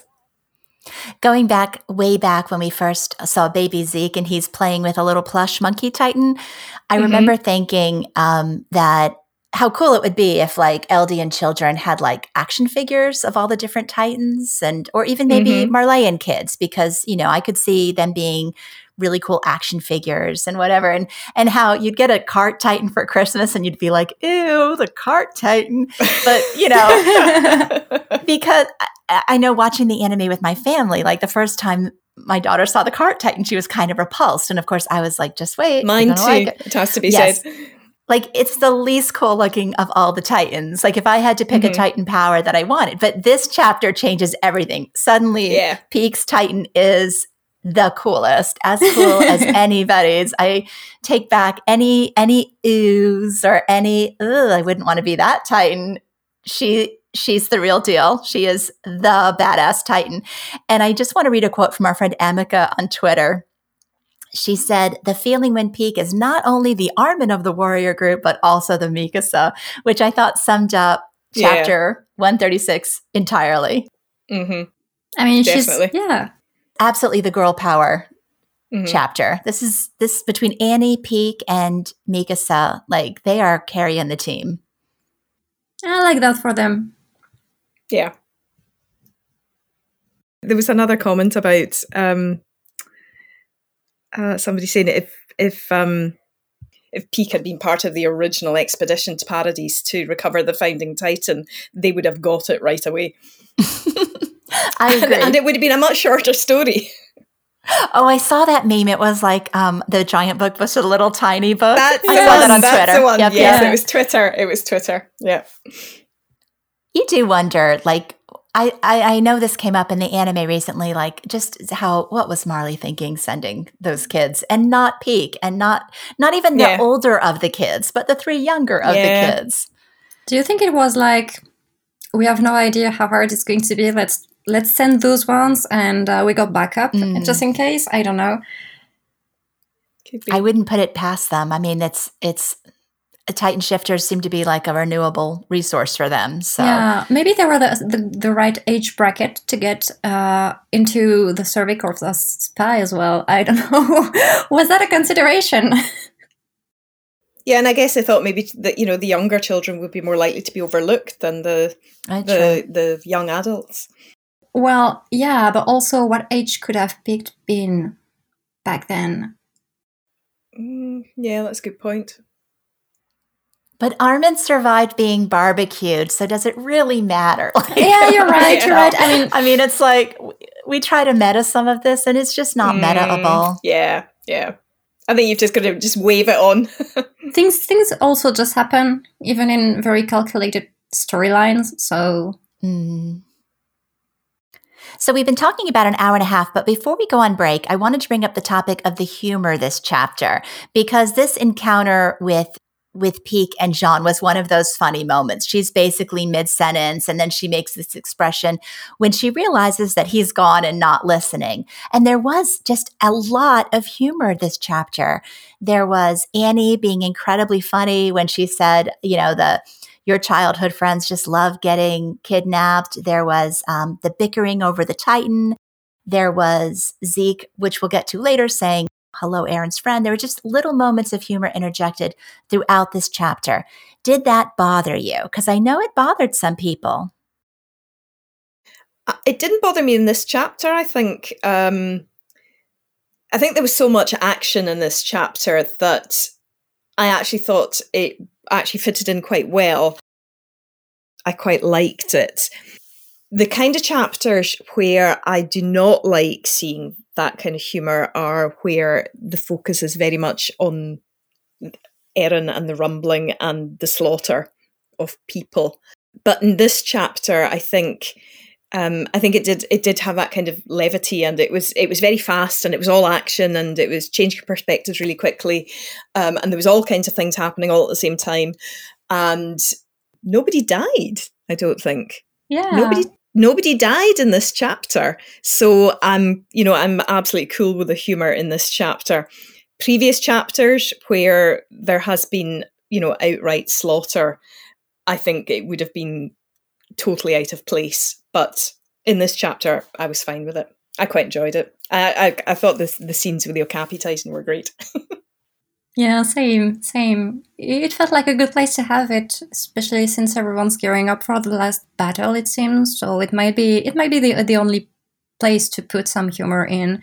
And as Lost said, there was not any great tragedy happening, just people coming together and uh, deciding to fight back, which I suppose is a great place to have some humor in. I guess we also are going to see much, much less of it in the next chapters. So that's very fine with me as well. Mm-hmm. It felt like a sort of injection of energy building up to the, the, the, the final denouement. Yeah, it also feels like the characters themselves are ready to go. You know, like mm-hmm. they actually can crack jokes I think that's how I felt too. It, it it did not feel unnatural. Sometimes the humor feels a little unnatural, or he'll draw a panel just to be funny. I mean, granted, Big Chungus Bunny showing up there is a humor, it, but it's not something I didn't appreciate. And but the dialogue humor here, I definitely um, I enjoyed. I mean, you're gonna die probably in the next, you know, whatever, or yeah. you're gonna live try and you know to to be able to crack a joke or or or say something at somebody else's expense. I think I agree with you, Marie, that it shows that it shows a level of their resolve that they've accepted this and they can be themselves. Okay, well, we're going to take a break, and when we come back, we're going to get into our probably our favorite part of the chapter being Levi's monologue. And we'll also be covering Zeke and Armin in paths. So we will be right back.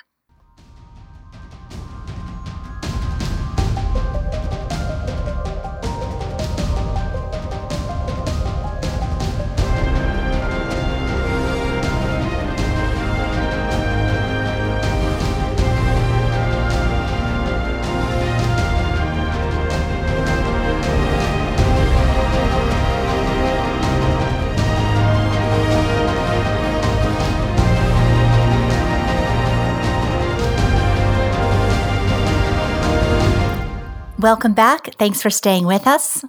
We're about to discuss Levi's monologue, which I know for was a highlight, uh, obviously a highlight of this entire, I would say, of this entire arc for me.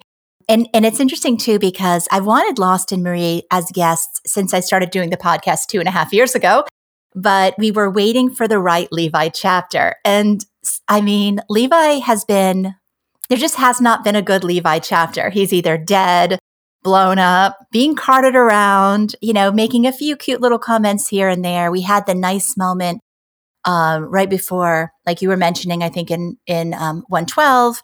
But this feels like it. This feels like it's going to be as good as it gets, and we might get more Levi in future chapters. But this, to me, was I, I don't want to call it the moment that clarified everything with Levi, but it certainly was the moment for me that kind of just wrapped everything up. It, uh, I think I wrote on Tumblr, there was no new information here. It just reminded us of what we already knew and provide clarification on a few things that we suspected but didn't know for sure. I know that you all were equally as enthusiastic as I was. So I think I want to toss it to you. Marie Lost, what did you, what was this like for you to finally get this monologue? I'm going to pass over to Marie first because if I start talking about this, I might be here for a while. well, it was it was very striking for me because the fact is there is not a single new information in Levi's monologue at all.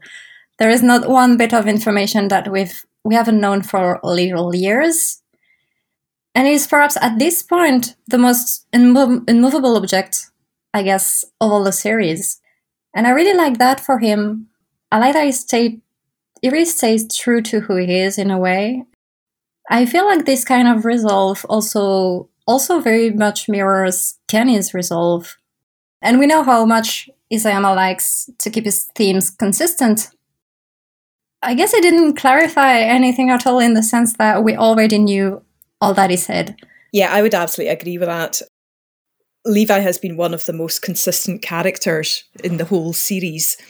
And really, what this internal monologue did was just reiterate and confirm everything that he has said before, everything Isayama has told us about him before, and just laid it all out again. And one of the things that did really strike me reading it was that there's a there's an interesting chapter in the uh, character encyclopedia which Isayama published I think 2017 I think it came out.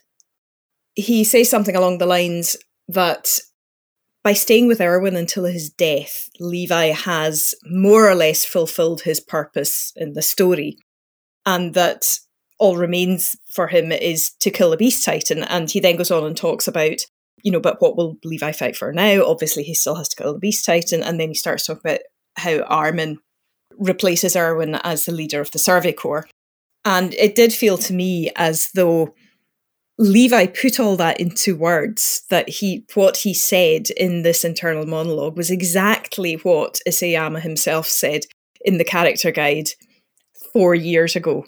And I think it was quite interesting that that character guide came out immediately after chapter 84. In fact, I think it was actually published. I think the Japanese edition was published the same month as chapter 84 or just the following month.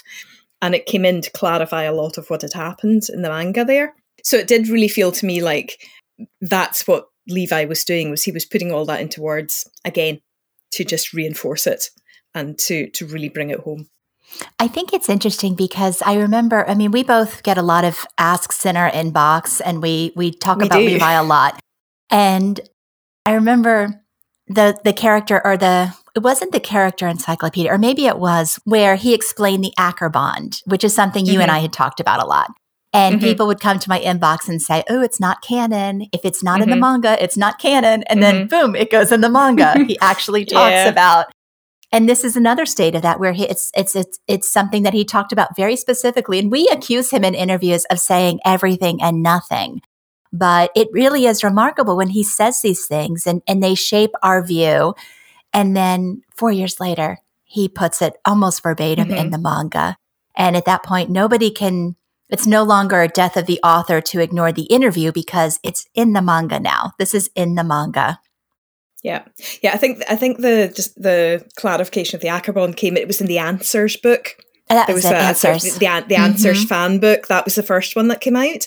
That's where he spoke about the Acker bond, and he spoke quite a lot about um, Kenny and Uri and Levi and Kenny's relationship in that one.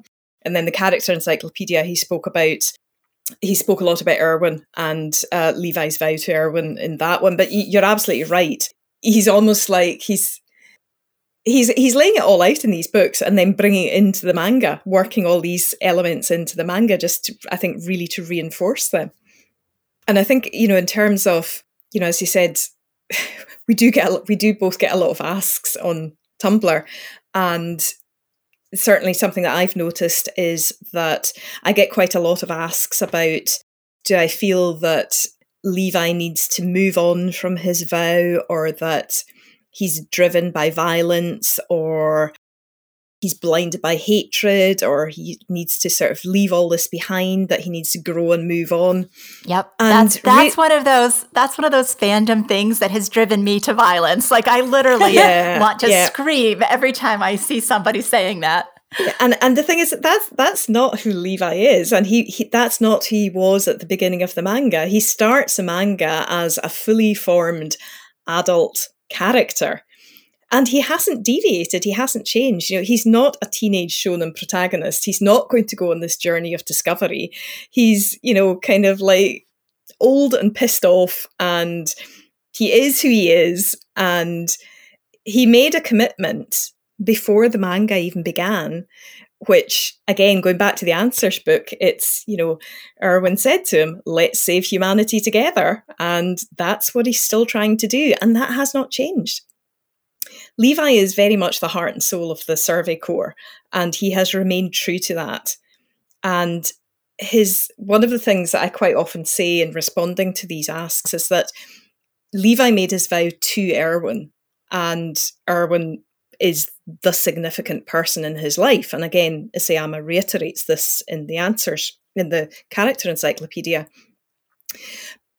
But although Levi made his vow to Erwin, he made it on behalf of his comrades, on behalf of the Survey Corps. He swore that vow in order to ensure that his comrades' sacrifice had meaning, that they did not die for nothing.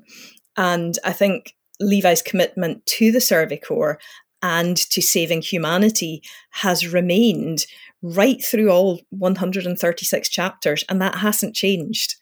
And I think that's that's really why I feel he is this. He's a very, very consistent character, and I don't think he's going to radically change now. And it's one of the reasons I think why he's a very appealing character as well.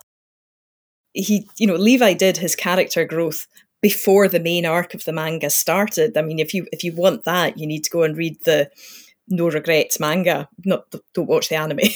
go for the manga or the um, the visual novel.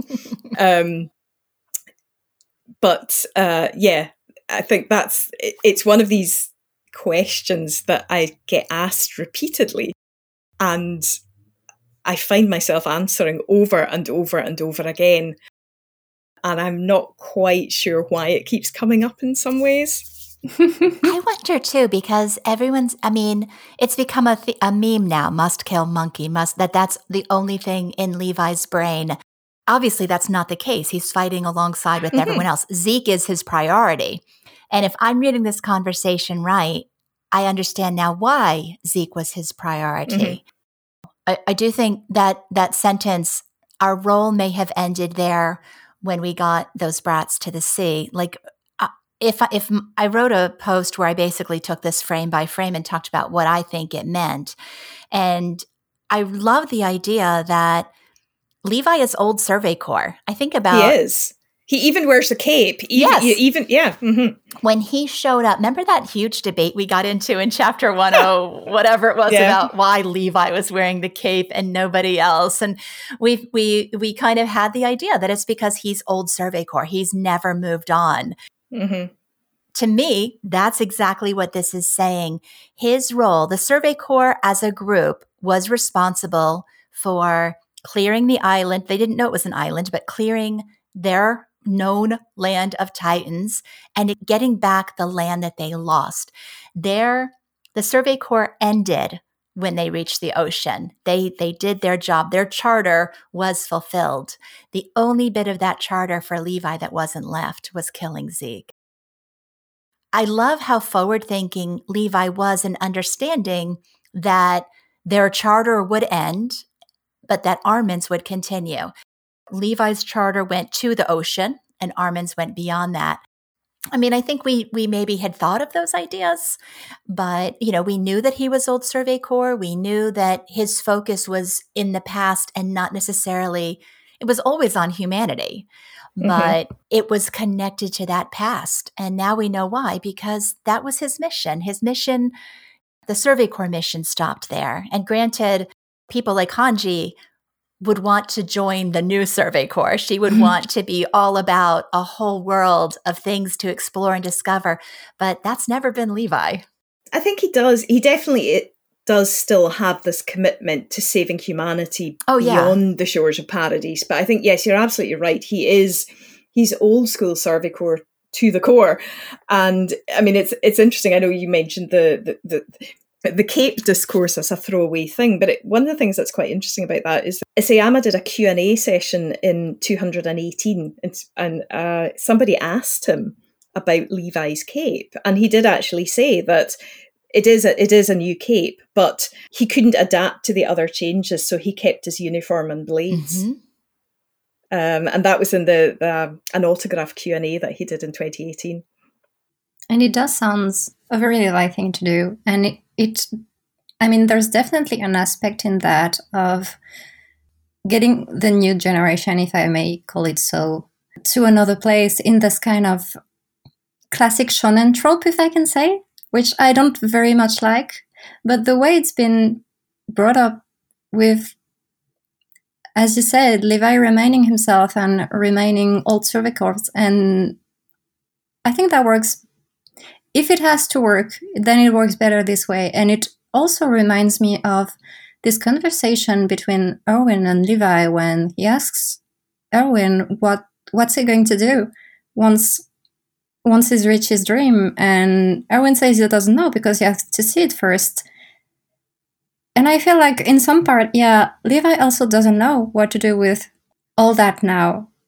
And he says he says so himself when he says that his role has ended, has ended back on the island. Yeah, I certainly agree with that, and I think you know again that I know there was a lot of um, discussion and I think some degree of misunderstanding about what Erwin meant when he said that he didn't know what he would do. Some people took that as a suggestion that he had he had no will beyond the basement, which seemed bizarre to me. um, can you imagine what Erwin would have done with all that knowledge? Yeah, I always thought it was more of a cautious reply of who knows yeah. what's up there. You don't know. It was a very it was a very adult response, I think. And And didn't Erwin smile when he said it? Like it was an appealing idea? Yeah. It seems uh-huh, to me like yeah. he was he looked pl- like it was like, oh, well that's like, you know, oh, hmm. And and after I mean he was the master of hedging his bets, so he was never going to um he was never going to commit before he had all the information. But I, I certainly agree with Marie that I you know I've I'm really not a fan of this idea of like, you know, kids saving the world. But in this case, I think I think you're right. You know, Levi saw a role for himself and he um I think I think he probably wants to hand that responsibility over now. You know, he's been fighting almost his entire life. And you do get the feeling of somebody who wants to lay down their burden a bit. I don't think he's ready to give up fighting at all. I think he, I, I genuinely think he will fight to his dying breath. But I think that he ha- is also prepared and I think has already handed over um, the way forward to the younger members of the Corps and to Armin in particular. Yeah, and I like that. I guess I can understand that it's out of necessity for the plot to develop, but I still can appreciate the way it's done um, because Levi remains true to himself in doing it. So Absolutely. that makes it more believable, and I'm a little bit more okay with that than I was, I guess, 80 chapters ago. Yes. a lot of, yeah, things have developed since then. It really has. There's um, panels uh, sitting around the fireplace. Yeah, that was lovely. It, it, all the faces, every single person in that is dead. They're all gone. Mm-hmm. Like we knew all mm-hmm. of these characters. They were all characters that we enjoyed, and it really, really showcases he's he's the last one. He's he's the end of the Survey Corps. He is, you know, it's the Alliance now. It's not the Survey Corps anymore. The only one wearing the wings now is Pieck of all people, which I think probably means something. Yeah, it's very suiting. Yeah, it suits her. I mean, I, I must admit, I did, I did speculate, and I think a lot of us actually did uh, way back as far as you know, chapter eighty-four, when we were wondering, you know, where does Levi go from here? That Isayama would be cruel enough to have Levi as a last man standing. And that's exactly what he's done. In terms of the veterans, Levi, of course, is the last one. All the rest are dead. And you do definitely get that feeling that he belonged to that world and he still does belong to that world. And and again, it's not to suggest that he won't fight to his dying breath for the people who are there with him now and and for the future of humanity. But he definitely feels like he has one foot in the past, if not two. I would say two. Well, let's look at some of these panels individually. One that struck me, of course, is right in the beginning. I've never bungled one of his orders, not even once. Mm. And yet, for some reason, his final order is the one that I just can't dot, dot, dot. And then a picture of Erwin with one of the saddest expressions that we've seen. Yeah. Mm-hmm and that's a heartbreaking panel. It really is. I mean, th- those three panels are is it two or is it three?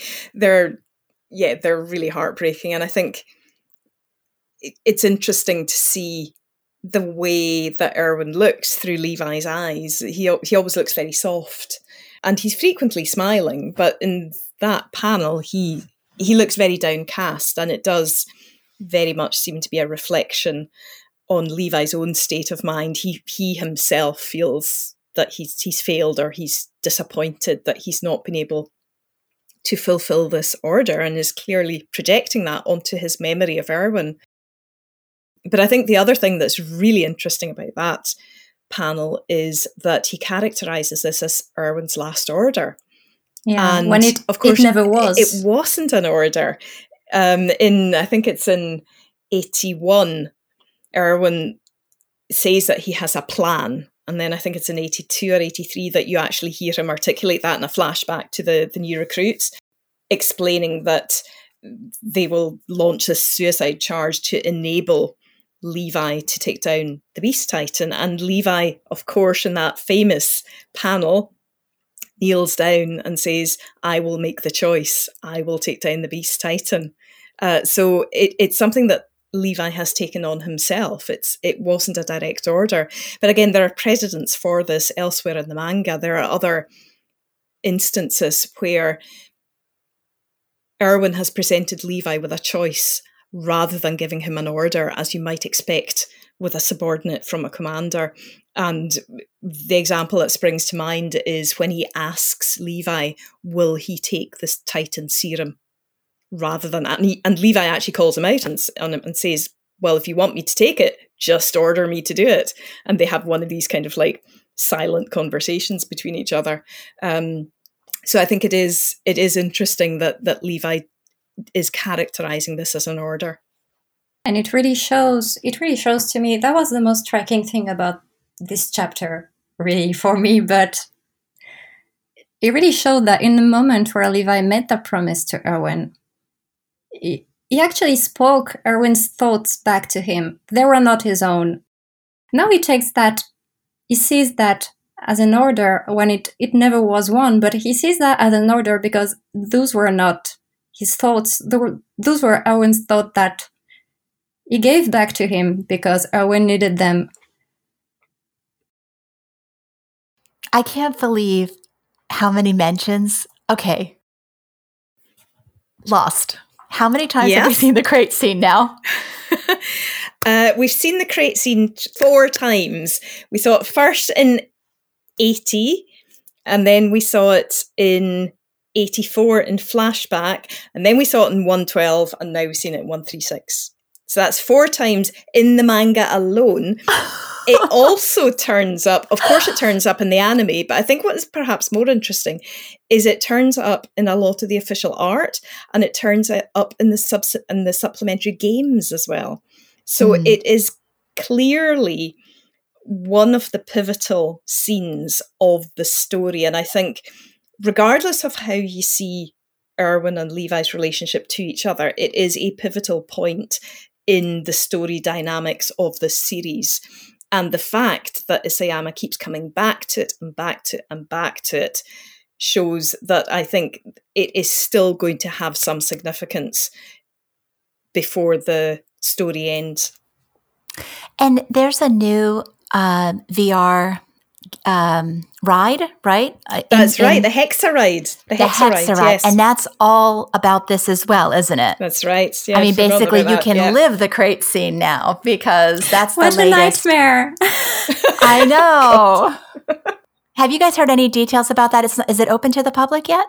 I I've not heard anything. I've not heard anything. Or did I maybe see some some I'm trying to think if I saw screen. Uh, um, I've seen promotional materials Twitter. from it. There are definitely promotion materials, but yeah. I don't know if it's open.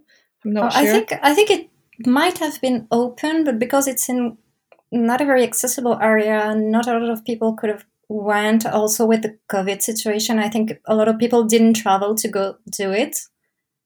I, I'll have to ask um, Coffee. Coffee goes to all the events, and maybe Emika. Emika, of course, is busy with her family right now. But well, I, I uh, think I uh, remember Emika tweeting that she wanted to go, but she didn't. She couldn't travel right now, so she yeah. wasn't able to go. But uh, which I took to mean that it was open, but not yet. Um, that no one, no one in our side of the fandom or people who can speak English, I mean, um, actually already went. I'm not sure anyone did. Well, hopefully we'll get some some insight into that. Okay, so we've had the crate scene four times in the manga. you also maintain a master post of Erwin of Erwin appearances. And it's just okay. You're making me sound slightly obsessive here. Uh, you I, okay, let's let's just call it like it is, all right? We're both slightly obsessive about this. But I know when Erwin died, we were all devastated. We were talking to each other constantly that weekend mm, and yeah. the devastation and his character being over. And I remember us thinking at the time, we'll probably see him in flashback, that he is going to be important until Levi dies. But I don't think any of us had any idea how many, how many, let's not even just say since he died. Let's go with since um, this arc began. How many appearances has Erwin made? So in in the final arc he's appeared in 112 125 126 130 132 135 136 since chapter 84 he has appeared as a visual. So there has been like a visual appearance from erwin in 12 chapters mm. since chapter 80 since he died in chapter 84 there have been about another five or six where he has been mentioned by name or there has been some kind of allusion to him. And again that um, 2018 um, Q&A session, autograph Q&A session with Isayama, he did actually mention in that that it was likely that we would see characters like Erwin and Bertholdt again, possibly in flashback. Although, funnily enough, in the same Q and A session, he also said that he found it difficult to draw Erwin in flashback. So he's obviously been practicing. we not only have had the flashback, we've had that scene with him and Hanji's, you know, vision of the afterlife. So it's new content as yes, well. Absolutely, yes. All right. Yeah. So uh, mm-hmm. in the in in fairness, I have to ask you both. We complained at the very start of this podcast about Isayama and repetition. it's not complaining per se. yes, I was aware of that when I said that earlier on. I would imagine people that don't like Erwin are just so they probably feel like this. Yeah, like they probably do. do. feel the same. Yeah, mm-hmm. uh-huh. and, they, and feel- to be honest, yeah, they could be forgiven for that. Yeah, but on the other hand, I want to present you with the fact that I feel the things that are most often repeated, whether it's killing Eren or Erwin's appearances, are just much more important than the rest.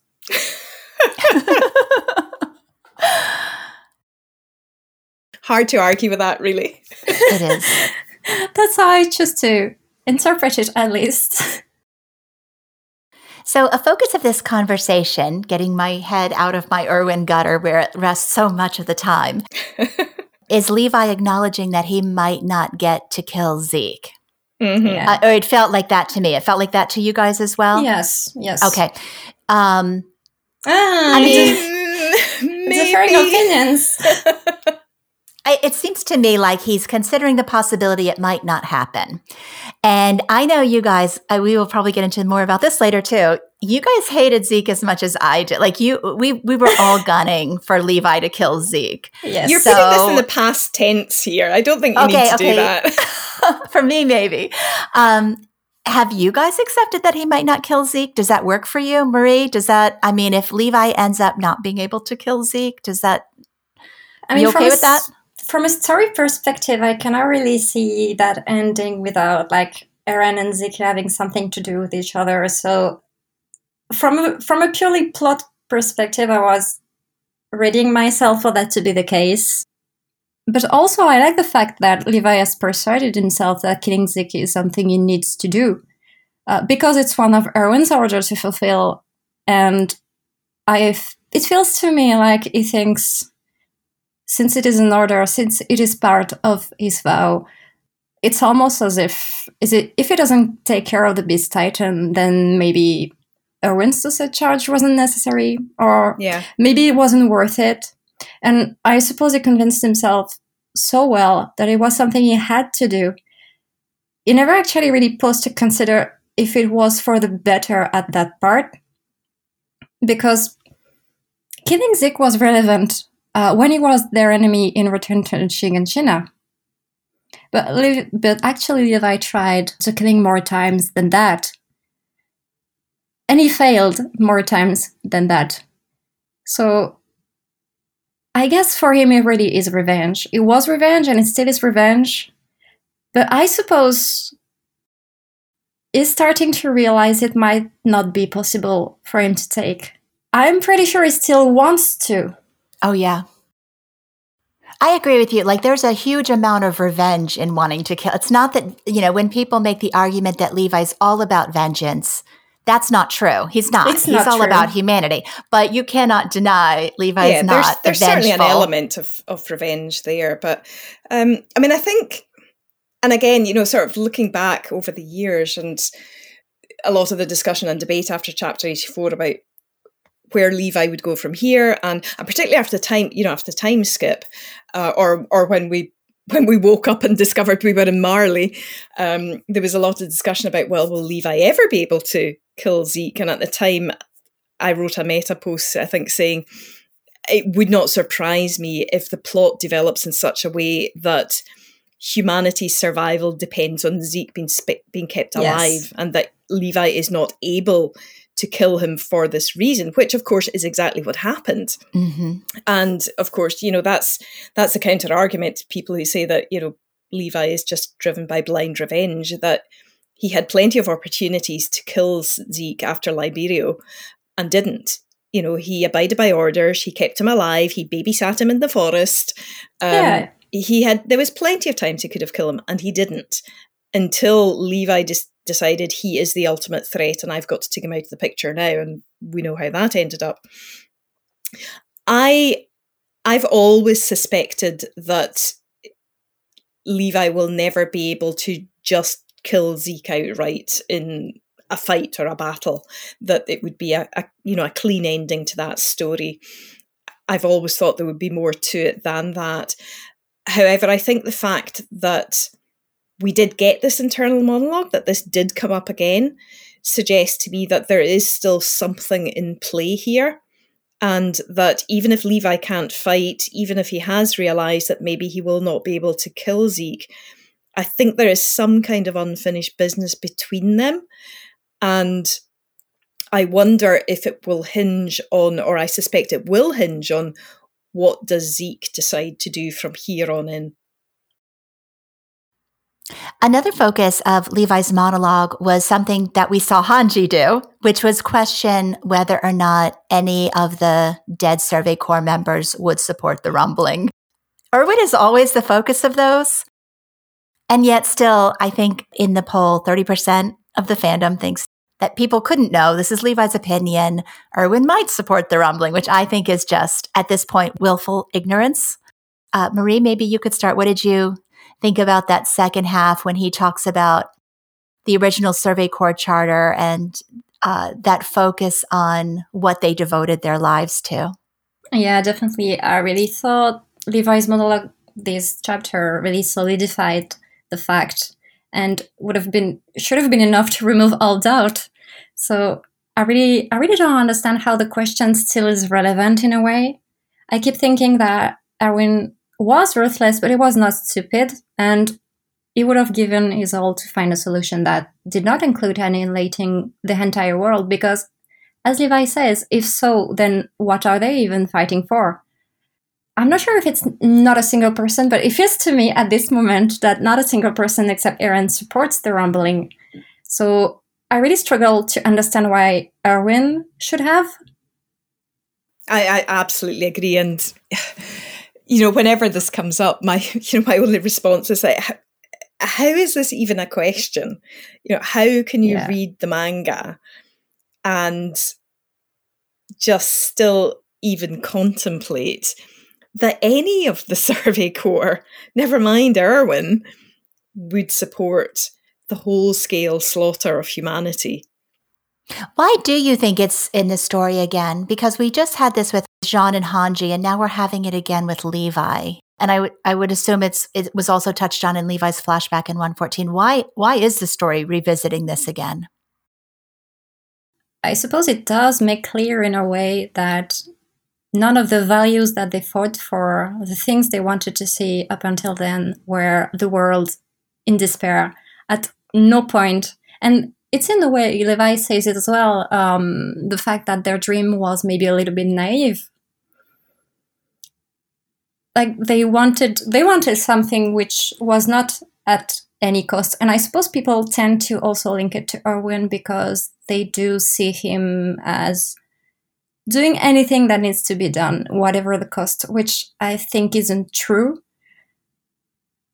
Yeah, I agree. Um, I think you know a lot of a lot has been made of the fact that you know Erwin was a, a ruthless military commander, and and and it's true he was, as were several of the other military commanders we've seen in the series, like Pixis, Magath, but and Erwin was a gambler, but he also had a degree of caution, which you know one of the scenes that is quite often held up as an example of his ruthlessness is the the, the fight with Annie and Stohess and the mm-hmm. civilians that were killed then, but um, allowing the Titan battle to spill out onto the streets was the very last option they had. It was like it wasn't even Plan B; it was about Plan D or E, I think. And the you know the first options didn't work, so that and and Erwin owned that. And similarly, when it came to the return to Shiganshina, he did sacrifice the lives of his soldiers, but he rode out at the head of them and he sacrificed his own life first. So it does seem astonishing to me that anyone could believe that he would be willing to sacrifice the whole of humanity for what? And for what? I mean that's that's the question that comes to my mind.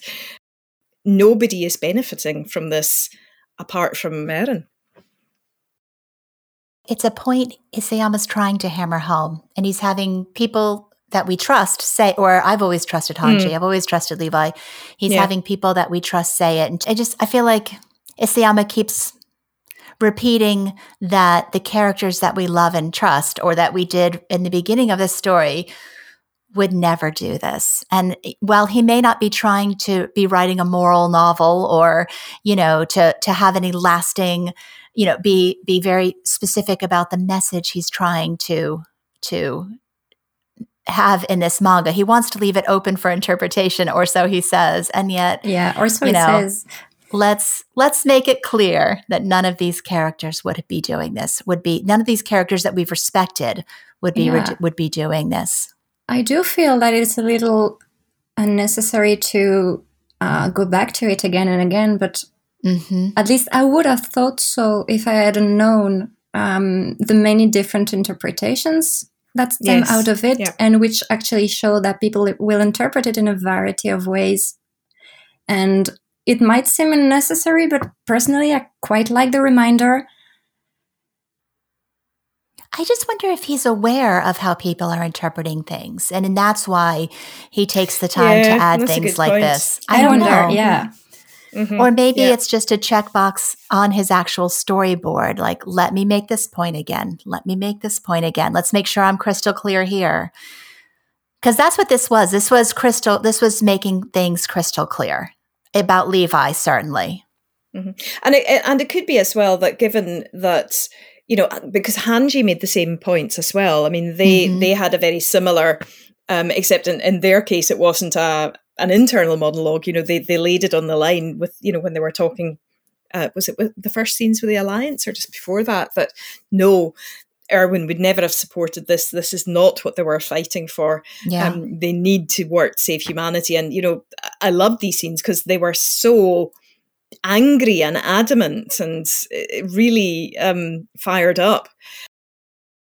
And of course, now that Hanji is gone and Levi is the only remaining member of the original Survey Corps, or, or the Survey Corps veterans, sorry, perhaps maybe that's why it was brought up again that it's like, you know, the, the, the last of the veterans is reiterating this point again. And that again, you know, he is that he is the legacy of the veterans of the Survey Corps. So the last panel of Levi's monologue is about Levi's choice Erwin, I didn't pick you, and I have no regrets about that, entrusting the future to the kid who has the same look in his eyes as you.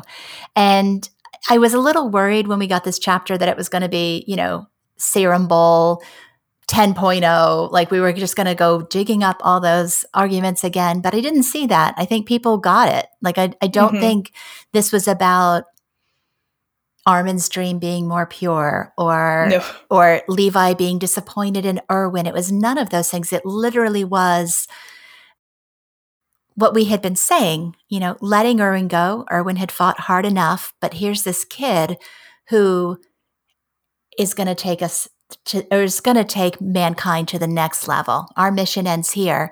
This mission, this is the next mission, which again, mm-hmm. I, it's a tired storyline, but it works for me here.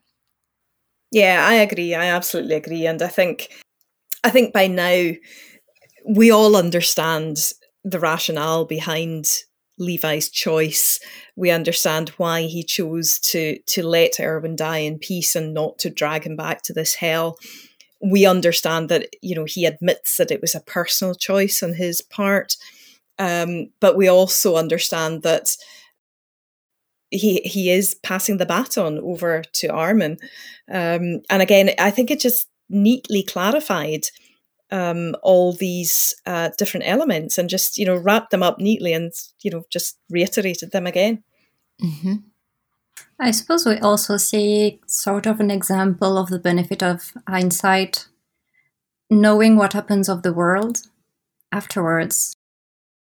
I remember at the time not thinking at all that Armin would be a better serum candidate in any case.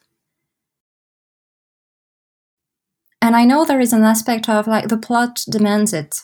So there is definitely that. But in hindsight, I suppose that letting Erwin rest was even more significant uh, with the benefit of hindsight that Isayama has, and that we know we also have now of what is happening in the world. I'm very much more at peace with it now than I ever was before, I suppose. Yeah, I absolutely agree. And yeah, I really don't I really don't like usually this kind of storylines either where there is uh, a new generation to pass uh, i mean the hope of humanity to as you said Mom Taku it's a bit tired i think but the way the way Isayama did this here while respecting characters this much and letting them stay true to themselves i suppose if you're going to have it it's the best way to have it I used to think that it didn't matter who who was up against Erwin on that roof. It could have been Sasha, it could have been Daz, it could have been anybody that he would have picked that person.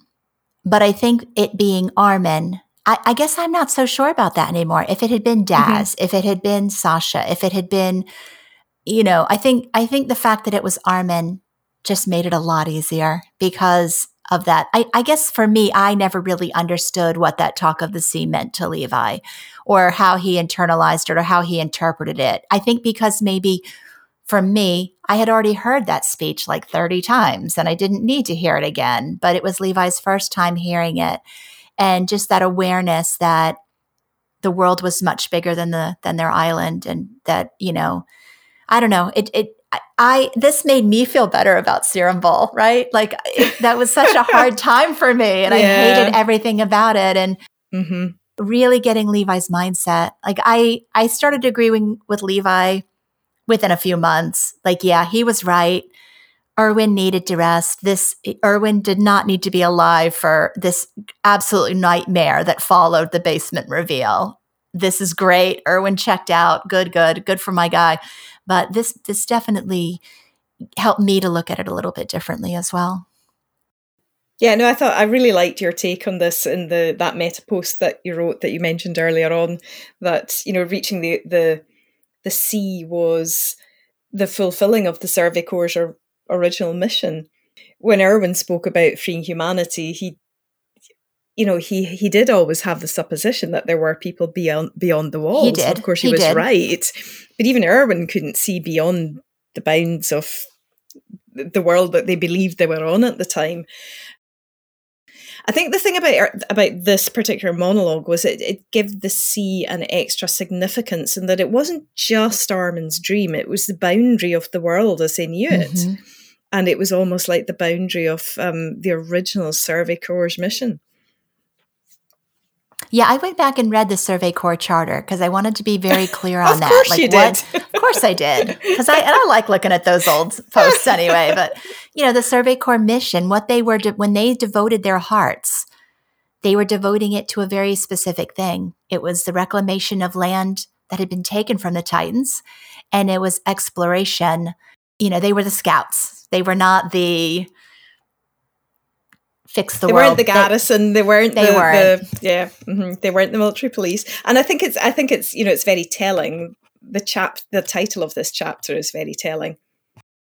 So now I, I think th- even the fact that we're calling the new group the Alliance, they're not the, I, in my head, they've been the Survey Corps, but they're not mm-hmm. really. They're, yeah, they're the Alliance. Yeah. It's the Alliance. And really, if we look at it, it's the Warriors who are um, the key players in the sense that their yes. mission hasn't changed. The Warriors are the ones that always wanted to get the founding Titan power away from Eren. Yeah, that's to very stop. true. Yeah, so now like the Survey Corps has actually kind of gone more to the sides of the the remaining Survey Corps has gone more towards the side of the Warriors. So mm-hmm. the Alliance being a neutral name. Of course, I can't separate it from the Wings of Freedom and that initial ideology, but I'm glad that it's a whole new group and not the Survey Corps doing this. And it's true that it's not the same purpose anymore. In fact, uh, by the f- nature of things, it has become even not the opposite, because that's not true.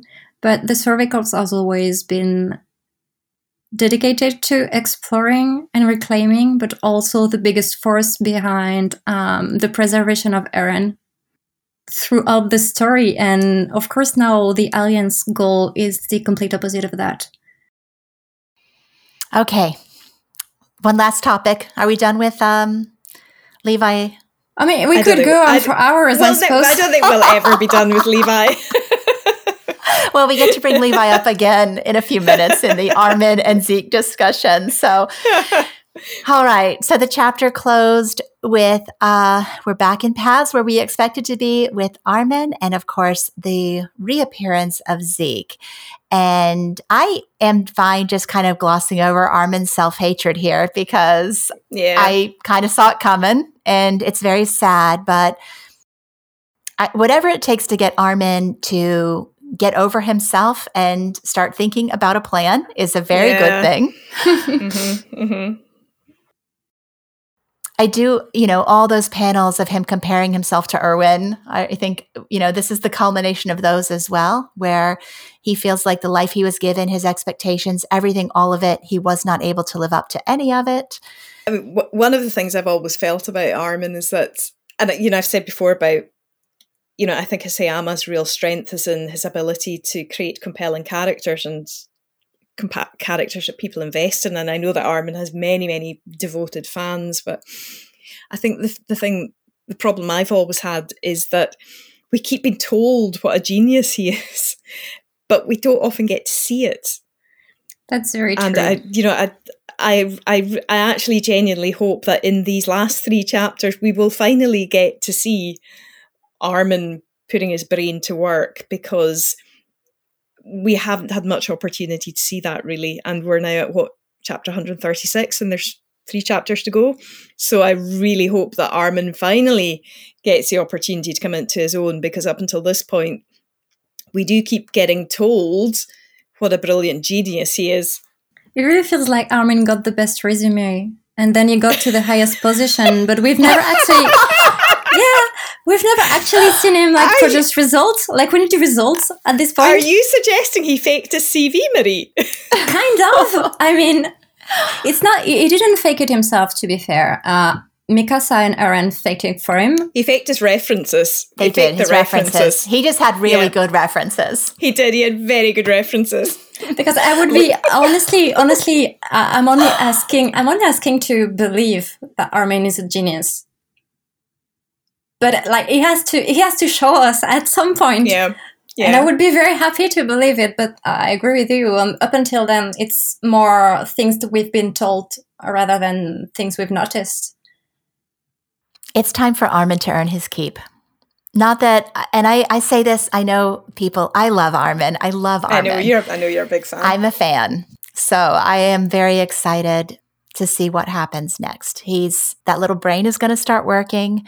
Speaking of geniuses, the other people, the other person who gets credit for constantly being a genius is Zeke. So if that's, the, I don't even know where that came from. Like I don't, I do not even know. Is there a character I, guidebook or something that says that? I think I think the thing about Zeke is that he clearly thinks that he is a genius, and I, I actually that is one thing about I quite like about him. He's got oh, this yeah. kind of incredible self belief, and you just think, where the hell did that come from?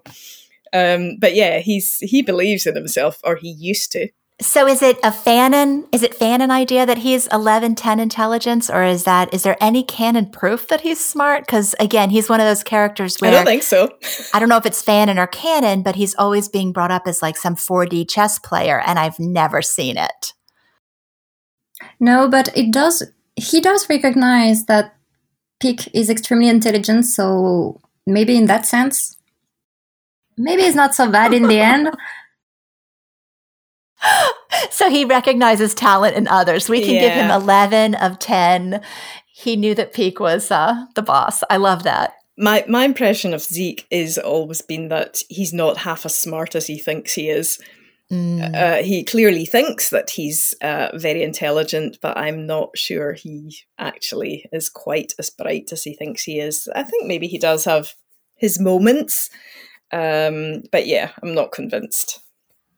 Well, I think what's encouraging here is we've learned in the paths in the first set of the paths paths chapters that that Zeke has spent what feels like an eternity. I think his exact words were that he's learned a lot while he's here. So he had an eternity. He's been in paths for a very very long time according to himself and has learned many things according to himself. So now here's Armin. Zeke's got the knowledge. Armin's got the will. And I'm very excited to see what they're going to do, what they're going to come up with. The interesting thing is that Zeke has changed clothing yet again. He's not an old man anymore. His appearance is totally. So I was looking back at the old chapters. When he first sees Eren in paths, he's an old man, but he's still topless. And then he has clothing when I know y'all don't care about this because it's Zeke. Oh, so then he's a long haired old man wearing clothing as they do the walk through memory lane. And then he gets back out of the memories into sand paths and is old man, no shirt again. And now he's young man, fully clothed, playing in the sand. which is more oh, information oh, than you care about. Yeah, much but, more information. Yeah, really, I know. I'm sorry, this is a podcast and we have to cover this. But what's interesting is that he's not wearing his glasses. And surely, whatever mechanism is allowing him to have paths makeovers every couple of chapters would allow him to have glasses if he wanted them. So I have answered an ask on Tumblr about this and agreed with an Anon who wonders if this might be a change in ideology. Like, are we supposed to look at Zeke now, back in his regular clothes, back in his regular personality, but minus Xaver's glasses, if that's an indication that maybe his ideologies have changed? Do you guys have anything? I mean, um, deafening silence. You go ahead, Marie, because I think I answered a similar ask. Actually, I, I was just about to talk shit actually because I. Re- the only thing I noticed uh, was indeed that people were quite um, disappointed that seemingly path residents now do have clothing. But honestly, it does make me think a little bit if the theory is correct or if there's anything there. It does make me think a little bit of uh, Mikasa removing the scarf actually I mean, it'll remain to be seen if that's the case, but I have to wonder if that's what this is. And if Zeke has a redemption arc, how would you guys feel? I have made peace, but I we have had some really fiery Zeke conversations. That's the thing with Zeke. I'm not sure he really needs so much of a redemption, uh, in the sense that I do feel it was just another warrior doing what needed to be done, even though it was in a very dehumanizing way. And yet, as we've come to learn, it was not nearly as dehumanizing as was Eren was thinking in a way. So there is that. But I'm not sure. I mean, yeah, I, I always feel I dislike all the parts of the story where I feel like the characters just needed to have a dumb talk with one another instead of blasting each other's heads off. And in that sense, both Zeke and Eren have a lot of things to atone for, I suppose. I would forgive Zeke for thinking that his way was the best way, because I'm sure he did. But however, I think I will always resent him for the actions that resulted out of it. I'm I'm not sure he's not yeah, he's not necessarily worse than others. He also just happens to have killed my favorite character, but it's not necessarily worse. I I think he is worse than others because he's effective he was effectively advocating eugenics. And I think like genocide, eugenics is one of these things that is non-negotiably bad. There can never be a good result from eugenics. I know people argue that he, you know, he was trying to trying to free the Eldian people from the curse of the Titans or such like, but he was effectively um, removing any choice, any advocacy, any freedom of from what little freedom they ever had. Um, and uh, eugenics is always wrong. So I think in that respect, he, he he was worse than others. He's just not as bad as Eren. Yeah, that's that's my problem with it because I don't want. I mean, it's terrible that we have to have this conversation. Like, is genocide worse than eugenics? Like, exactly, it's a terrible exactly. conversation. it's have. a race to the bottom. It really yeah, is. That's why I don't. Yeah. Mm-hmm.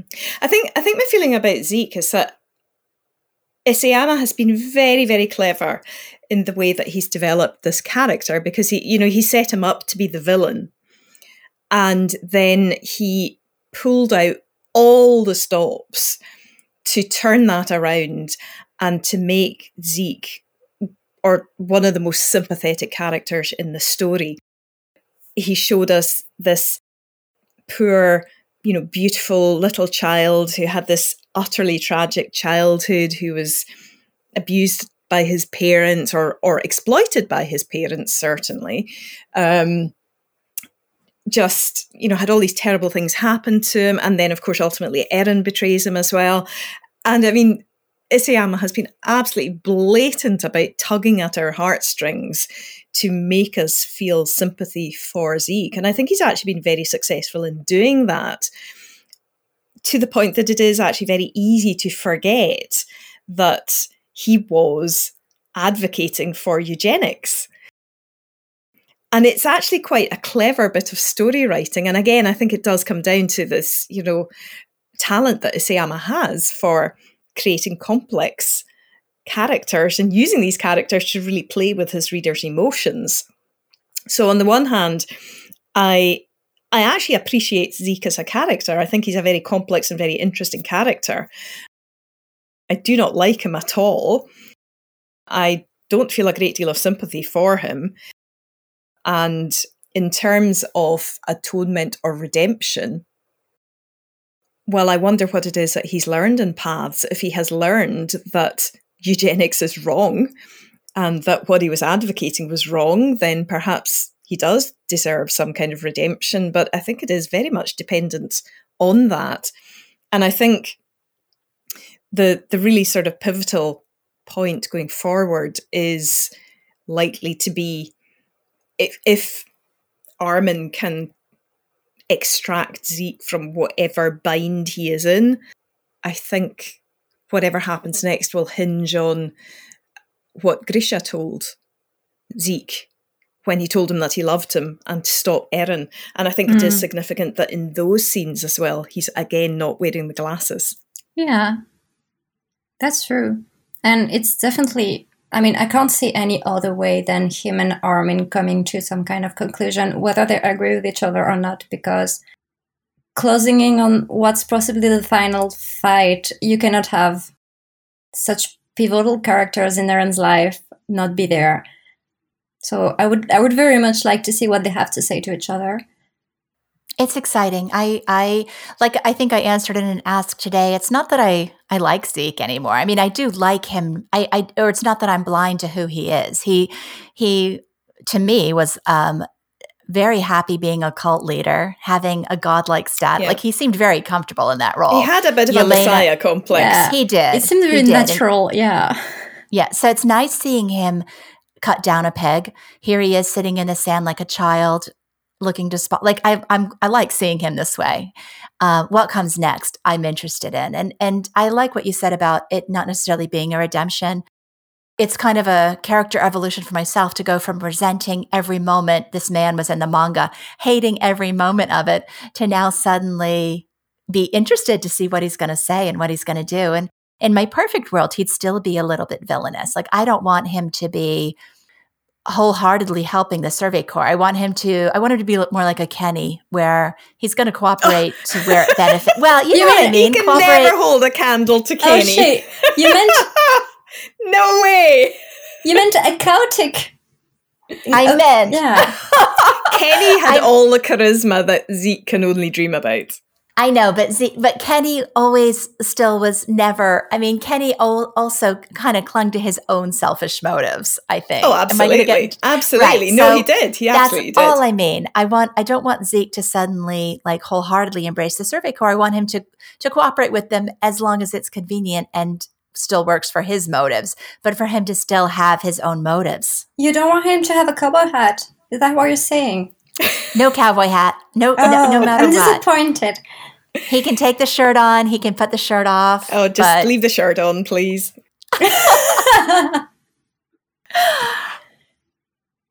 I feel there's a bit of a chaotic element in that scenario, Mm-hmm. Mm-hmm. which can I be mean, I- interesting. yeah. Mm-hmm. I do, I do think that it that it will come back to you know Grisha encouraging or asking Zeke to stop Eren, and I think that he may now see that as his main role. Um, but if he does move to do that, he will be doing that because of what Grisha wanted him to do and not because it's what the alliance want, if that Yeah. makes sense. He'll still have his own motive. Yes, yeah, and I think his motive is to, you know, it's a, it's a, it's the daddy issues again, really. Yeah. Mhm. You were saying about Isayama pulling out all the stops to Mhm. humanize Zeke Oh, and God, making yeah. him the family disappointment. Like, who cannot relate to being the family disappointment and wanting your parents' love? And then I don't know. It's like, yeah, he he he just he cut low with that one. Uh, yeah, But I he mean, you can you can be sympathetic to the person for what he has gone through and still absolutely condone all of his actions. yes, absolutely, and I think that's what's really important was he because absolutely his his um his parents exploited him, but at the same time he was responsible for uh, betraying them to an absolutely horrific death or a horrific fate. I don't even Um, blame him for that. That I blame on. No, I do. He was eight years old. I don't care. he was a child. No, that was the grown-ups, and that's the grown-ups' fault. They should never have put that on him to betray his yeah, no, parents. that's that's true. I was a trusted authority Mm-hmm. figure telling him to do that, but he did plenty of other awful stuff. Yeah, it kind of earned his own uh, lot, I suppose, as well. Like it was not good to begin with, but then I think one of the things that sets Zeke apart to some extent as well, and again, this even sets him apart from Eren, although Eren is, you know, willfully slaughtering people, I don't get the feeling that he's getting any enjoyment out of it. Whereas Zeke did seem to Yeah. actively revel in killing people. and that passage, that that moment when he turns Levi's comrades into Titan in the forest, hmm it really did feel like he was enjoying it, and just all the all the moments with the wine turning them into Titans. I, I yeah, I'm pretty sure he did feel like he had such a big brain at that moment. mm-hmm.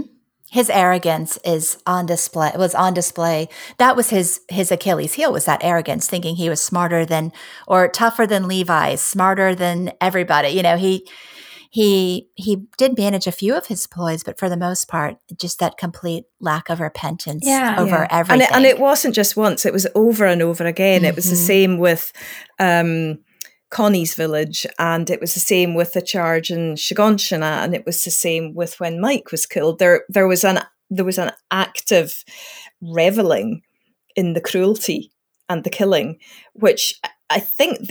I mean, there are very, very few other characters that we have seen who really did seem to revel in death in that way. And the only other one I can really think of is um, uh, Sergeant Gross.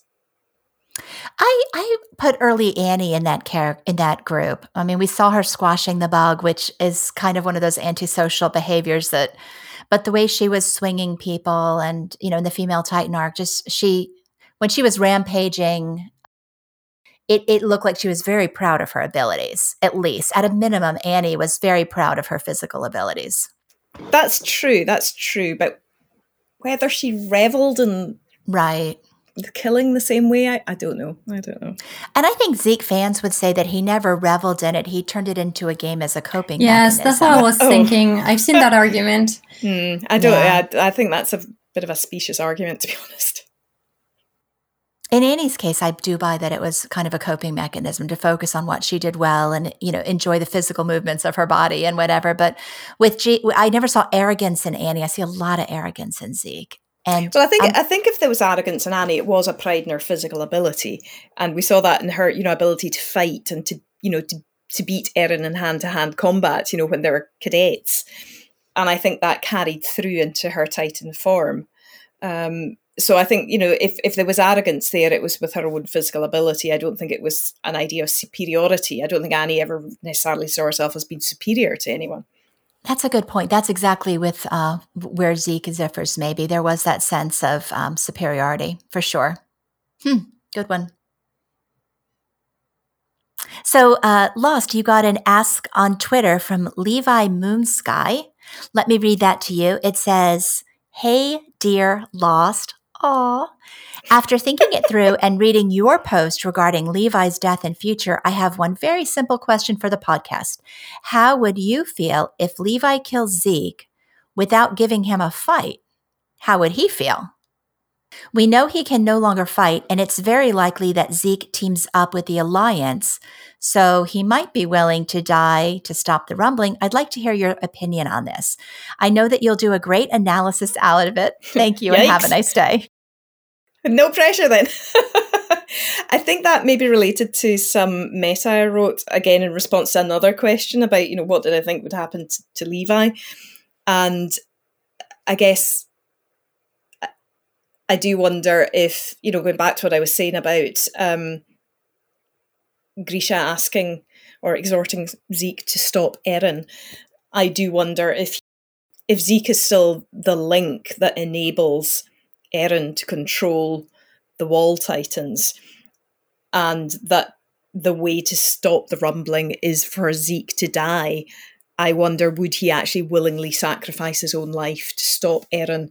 And would that be some kind of resolution to his relationship with his father? That he sacrifices himself to save the world. Um, if that was the case, then where does that leave Levi and his vow? Levi doesn't seem to be willing, seem to be able to to fight the way he used to.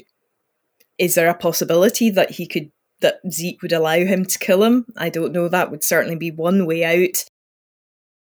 I do still think that Levi's vow and his relationship to Zeke is not over. I do find it quite difficult to say how that will play out, but I, I, I think there is more to their story yet. I don't think that Levi will kill Zeke in a fight at this stage because I don't think Levi can fight. And I'm not sure that Zeke would be willing to or able to himself because it's still a moot point as to whether Zeke really has any free will at this stage. And if Armin will be able to get him out of paths or um, you know, free him from whatever bind he's in. Um, so, but it is, I guess, possible that they could work together in some way. I think if Zeke was to die by somebody else's hand or through some other means, his own sacrifice, I think Levi would just be glad that he was gone, to be honest. Yeah, I would agree with that. I'm not so sure that Levi needs to be the person to know to kill Zeke as much as he needs to know that Zeke is no longer a threat to anyone. Exa- exactly, exactly. I think I think Levi would just be relieved either way. Um, but I yeah, I do think there is still there is more to their story. I hope so. I really did enjoy them uh, their conversation style together. Like it was some of the most entertaining dialogue. What Levi and Zeke? Yeah. yeah. Fun to write as well. Zeke is still pretty terrified of Levi, whatever the yes. state is in, which I understand, yeah. Ideally, if they died, if they could still communicate somehow, where let's just say either of them does have to take the the the decision to, to allow their own deaths for whatever reason, for them to be sniping at each other as they're doing it would be lovely.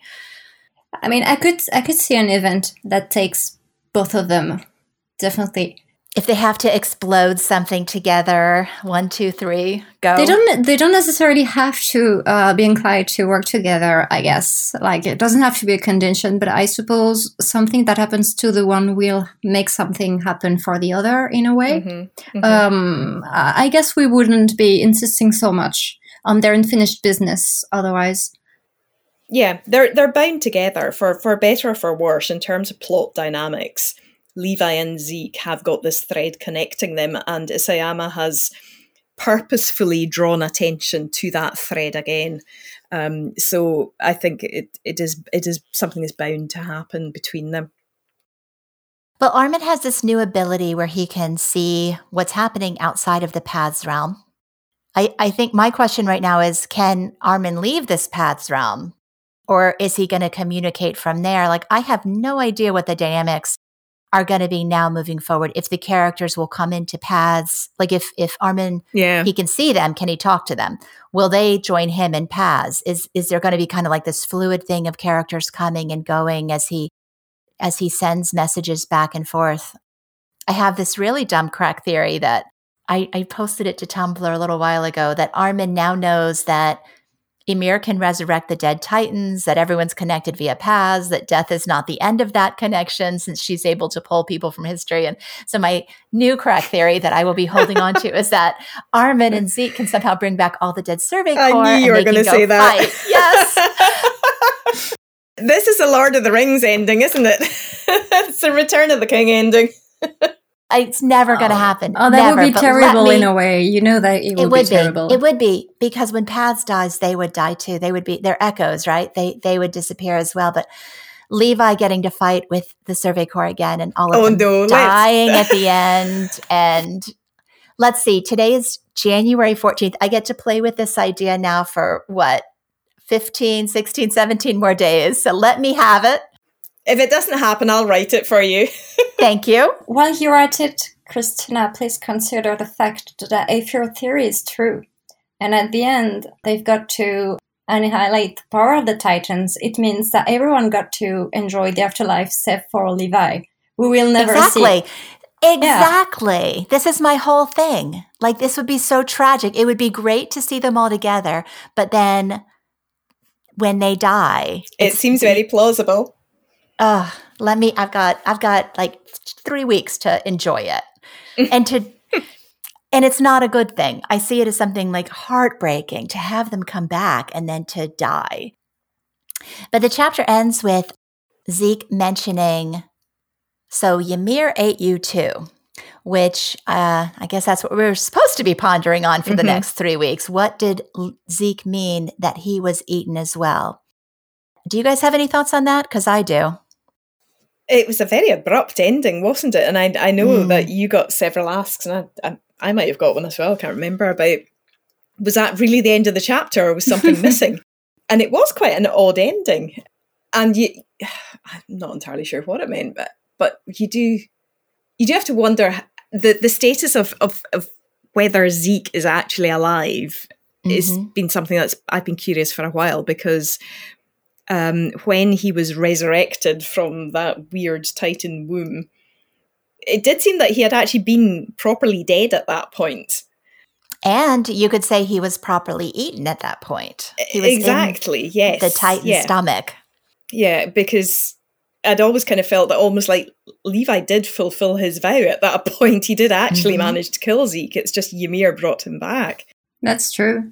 I think it's absolutely up to debate as to is Zeke alive in any mortal sense? Is his existence tied to any kind of physical body? Does he have any free will? Is he able to leave paths? These are all questions that I think are moot points at the moment and that I don't think we have answers to. So it's going to be very interesting to see how this plays out. So the prevailing theories, this is you guys probably don't know this yet because you don't hang out with the plot chads like I do. But some of the plot chads are saying that there's two instances of Zeke. One that was eaten, and then like maybe back in chapter 114 when he was pushed into the Titan's stomach, that that's when he was mm-hmm. eaten by Ymir And there's been I, am not actually sure how the theories go, but the two there's a two Zeke theory going around now, which I don't put a lot of credence into it, although it is fun. I like I love fun theories. And then the other idea is that Zeke was eaten off screen and we just haven't seen it yet. That just as if, just as uh, Ymir sent a Titan mm-hmm. to consume Armin, she sent one to consume Zeke. So I really like the idea that he was eaten in 114. And at that point, yeah, kind of has been controlled by, or not controlled by her, but at that point, he has been doing her bidding as much as his own, or she's had some influence there that maybe she didn't have before. Yeah, no, uh, like you said, feasible to me. We got no idea at this point. It's it's fun to speculate. So I think that I think that finishes our manga discussion, or at least as much as we're going to cover. What would you guys like to see next chapter? Oh, um, I think I would like to see some clarification of the paths shenanigans and to find out more about if Armin is going to be able to communicate with Zeke or to work with Zeke in any kind of way to find out if they have any kind of agency in paths. So, yeah, paths dynamics is one of the things that I would like to see in the next chapter, and also more Pieck would be nice. Always a good suggestion. Yes. Yeah. I have I have quite a bit of a more extensive list. I suppose I suppose it's bec- it's because there are so few chapters left, so we have to pack them with all we can. Uh, definitely, Zeke and Armin arriving to some sort of a conclusion, like maybe a course of action to follow if they can, because I guess not having them in the final fight seems too easy. They've got to be there somehow, and to be yeah decisive in some way, I guess. Also, I'd like to see some kind of answers as to Eren and OG Ymir's plan. Like, not that I have any doubts about what they're trying to achieve here, but they seem to be very passive and almost erased. In that sense, it's, it's all the titans and it's the rumbling itself that's doing all the heavy lifting at this point. I would love to have insight into what they're actually thinking. And I suppose since it came up, um, Levi trying, or maybe not trying, but maybe trying to kill Zeke, and also maybe dying himself, perhaps. Yes. Yeah, yes. I suppose I would like to see that. So I would like to know there's three chapters left. Which characters are you expecting to make an exit in the next three? Oh, uh, Levi for sure. Jean is going. Mm, I think I'm Jean might sure. survive. No, I'm I'm, I'm, I'm going to let him survive. I mean, all the all the Titan shifters, if they're not free from the curse, only have a maximum of thirteen years or so. So maybe not them to begin with. I would hope that Pieck doesn't die, but also I'm pretty sure like I, I've got a feeling that someone in the main trio between Eren, Mikasa, and Armin is not going to make it. And my guess would be Eren. Though who knows? Yeah, I think Eren's a tricky one because this has all got to loop back round to the to chapter one some way, and Eren and Mikasa are alive in that chapter. So how that all fits together, I don't know. But yeah, I think you know the Titan shifters, their days are numbered. I think Jean might survive. Um, Connie. Ooh, I forgot know. he was there. Yeah, I don't know. Connie, Connie has a remarkable ability to survive. He's doing really well. The one episode where we almost get through without a Connie Bash statement, and you guys. I'm so sorry. It's, it's okay. Just, it's okay. It there are so many characters that I really do not care about. had to happen. Oh dear. Um, I think Falco will die. I think Gabi will live. Historia will live. I would love to see Pieck live, but I don't know if she will. I think I think Yelena might live actually. I do too. What she seems Reiner? to have remarkable staying power. What about Reiner? No. I think oh. Reiner is I think Reiner is going to have his Helos moment. I know some people think he's already had it, but I think there's going to be more to mm. it. And I think it's awfully convenient that there is a Titan there that has a trident. Mm-hmm. And I just wonder if there if Reiner will still get his Helos moment in some way, shape, or form. I think Kiyomi will live. That's not so many people. No, not that many. So you so so you guys don't think there's going to be an end everyone dies ending. Obviously. You you oh, think no. there's going to be the more oh, optimistic ending. Yeah. It's not it's not that. It's no, I wouldn't say that, it's optimistic. yeah, in the in the state of the world, it's even worse to be living maybe. So so yeah, there will definitely be people to witness that. So you both think Levi's a goner? Oh yeah. Yes. Okay. And Eren maybe, likely. I'm well, betting on it and yeah. lost is not, I suppose. Mm. But we can. That's nice. We can have something to bet on. mm, what are we going to bet? I don't know. Let's take that offline. well, my list is Eren, Armin, Levi, and Pieck die. So those are my. I don't think three chapters is a lot of time to be killing people. So I'm keeping it short. I don't think Armin. I think Armin. Oh, and Zeke. I think Zeke is going to die too. Mm-hmm. Mm-hmm. Mm, that that would be a sensible. I mean, I can see that. I can see that happening. And the only reason I have Pieck in that list and Zeke, especially, because no one over the age of twenty four is allowed to survive. That's true. Yeah. They're near yeah. their yeah. They're past their expiration date. It's very soon. Shonen manga rules is that they yep. must die. Yeah. I mean, Levi is extremely overdue. he really is. He's done well to survive this long. Amazing. Okay.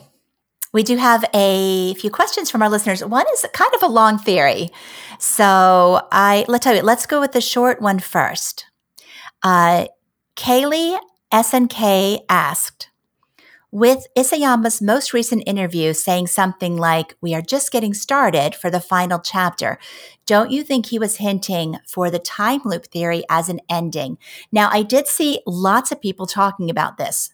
The uh, question specifically that was apparently asked was, Have you decided that the ending would be unpredictable? And Isayama's answer was, It's just the beginning, which when I saw that, my blood went cold and I thought, oh God, Muv-Luv.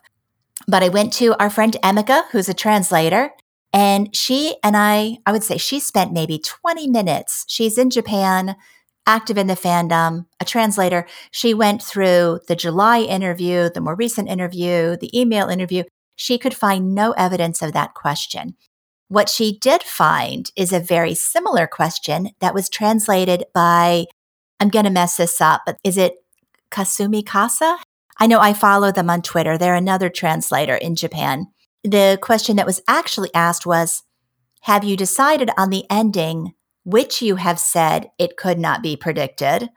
And Isayama replied, We'll see. So I really feel like Kaylee underscore SNK from Twitter that this is one of those cases where we might be dealing with a bad translation. Now, if that's not correct, if somebody's got like evidence of this translation or even the original Japanese, please send it to us via Twitter and we will take a look at that. So the last thing I have is a theory from Vital on Discord. It's a theory about the possibility of Falco becoming the next attack and founding shifter. And this is based partially on details that he saw online, but then his own as well. So he starts out by talking about the parallels between Eren and Falco, which I think we've spoken about before. They both have visions of the future. Falco has that memory where he recalls flying in the sky, which now turns out to be true. But what's confusing about the theory is that neither Eren nor Falco had the attack titan when they had those future visions. We know that being able to see the future is a feature of the attack titan, but neither of them had it at that moment. So this could mean that either Ymir has been sending them the visions being paths. Remember, Ymir stated, Eren stated that Ymir led him there, or it could have been Eren himself in his time in paths speaking to Falco.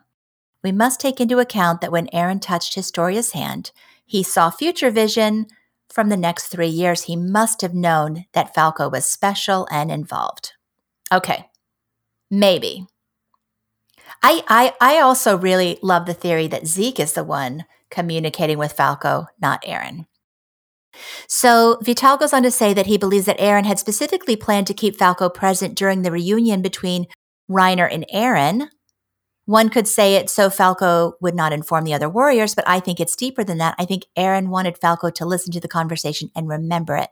The main point that Eren wanted to drive into Reiner and Falco is that both sides are at fault and innocent at the same time.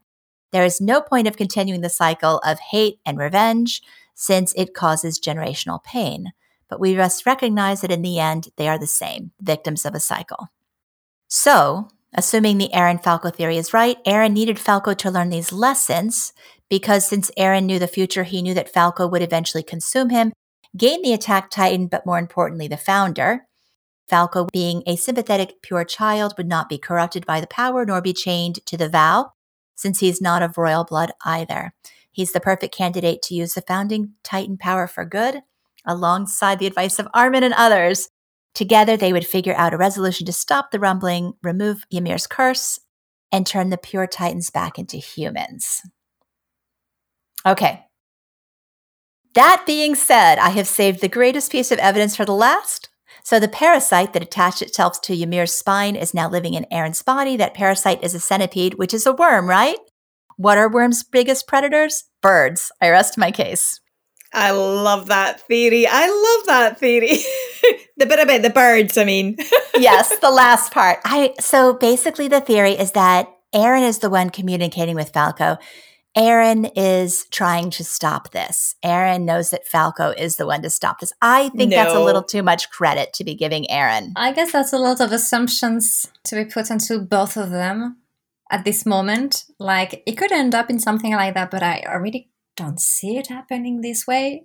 Yeah, why would Eren, you know, try to manipulate Falco to stop something that he himself is doing?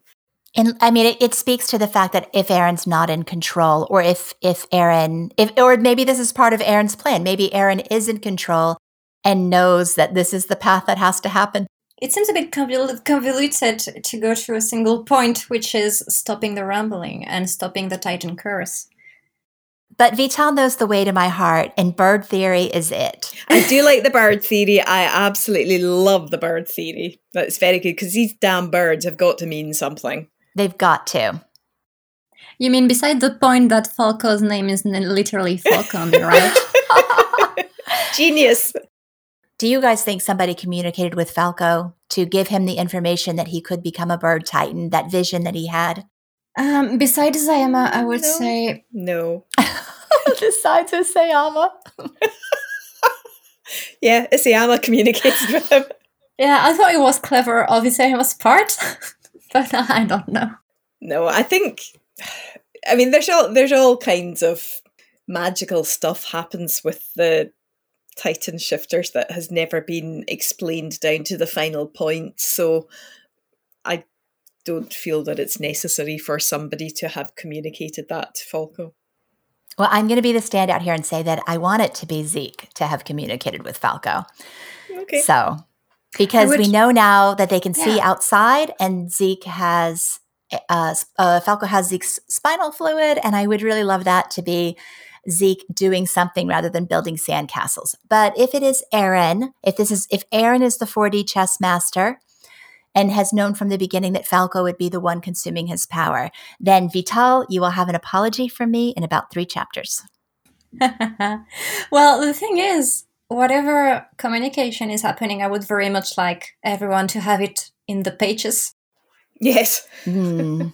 Actually, see it happening? Yeah. Yeah, yeah. that would be nice. Mm-hmm.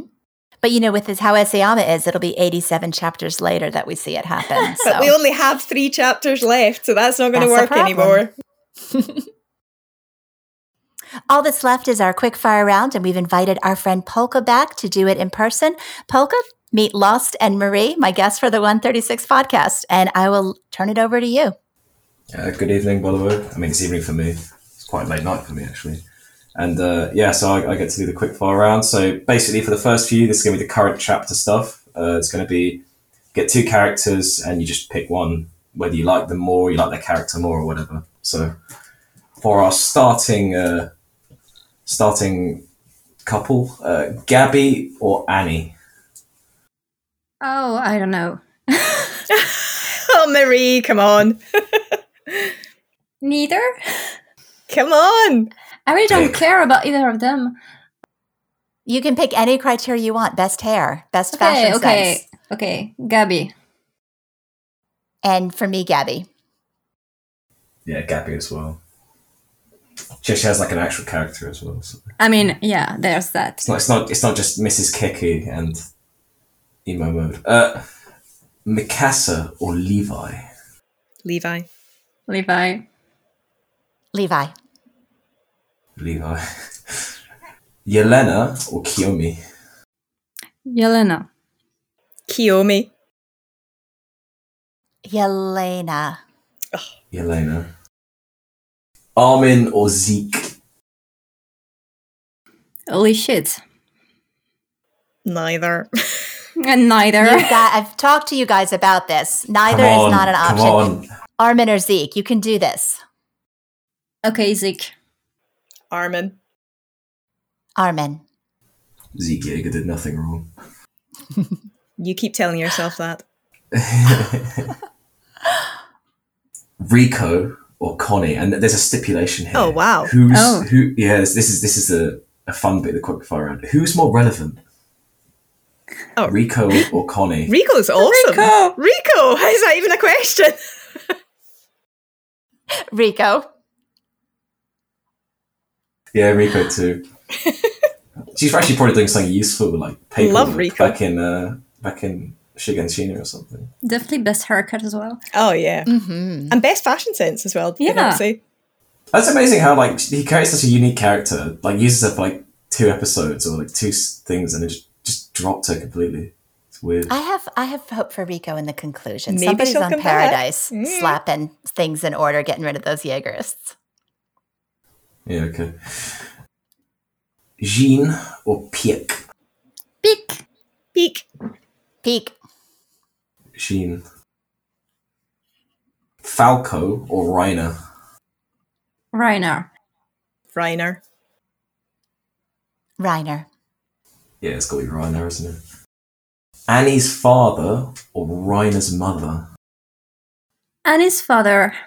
Annie's father. Definitely Annie's father. Yeah, Annie's father. What, what do you mean? Did did uh, Reiner's mother's late turnaround not convince you that she's just a oh, great person? Uh, she's not won my heart over. Two pages of just saying, "Oh no, what a shame." It doesn't win you over. So shocking, I know. I know. Truly, the height of literature. right. So this is what, what's cooler: the Archer Titan or the Flying Titan? Uh, Archer Titan, yeah. Archer Titan. Ah, Flying Titan. It's got to be the Archer Titan, you know, English longbowman and all that. I mean, it's very classy.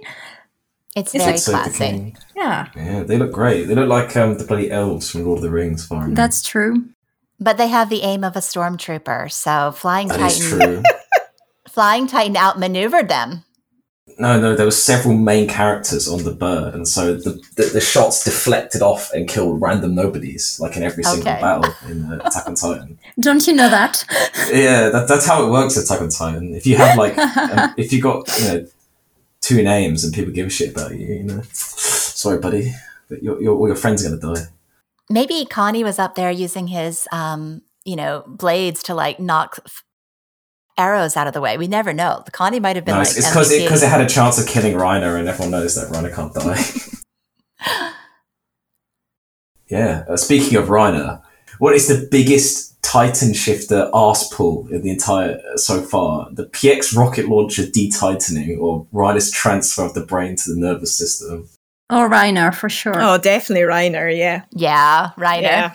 Really? Damn. Mm. I, I guess PX rocket launcher was the first one I experienced like in manga, so it doesn't feel as Really? bad. Oh, wow. No, that was cool.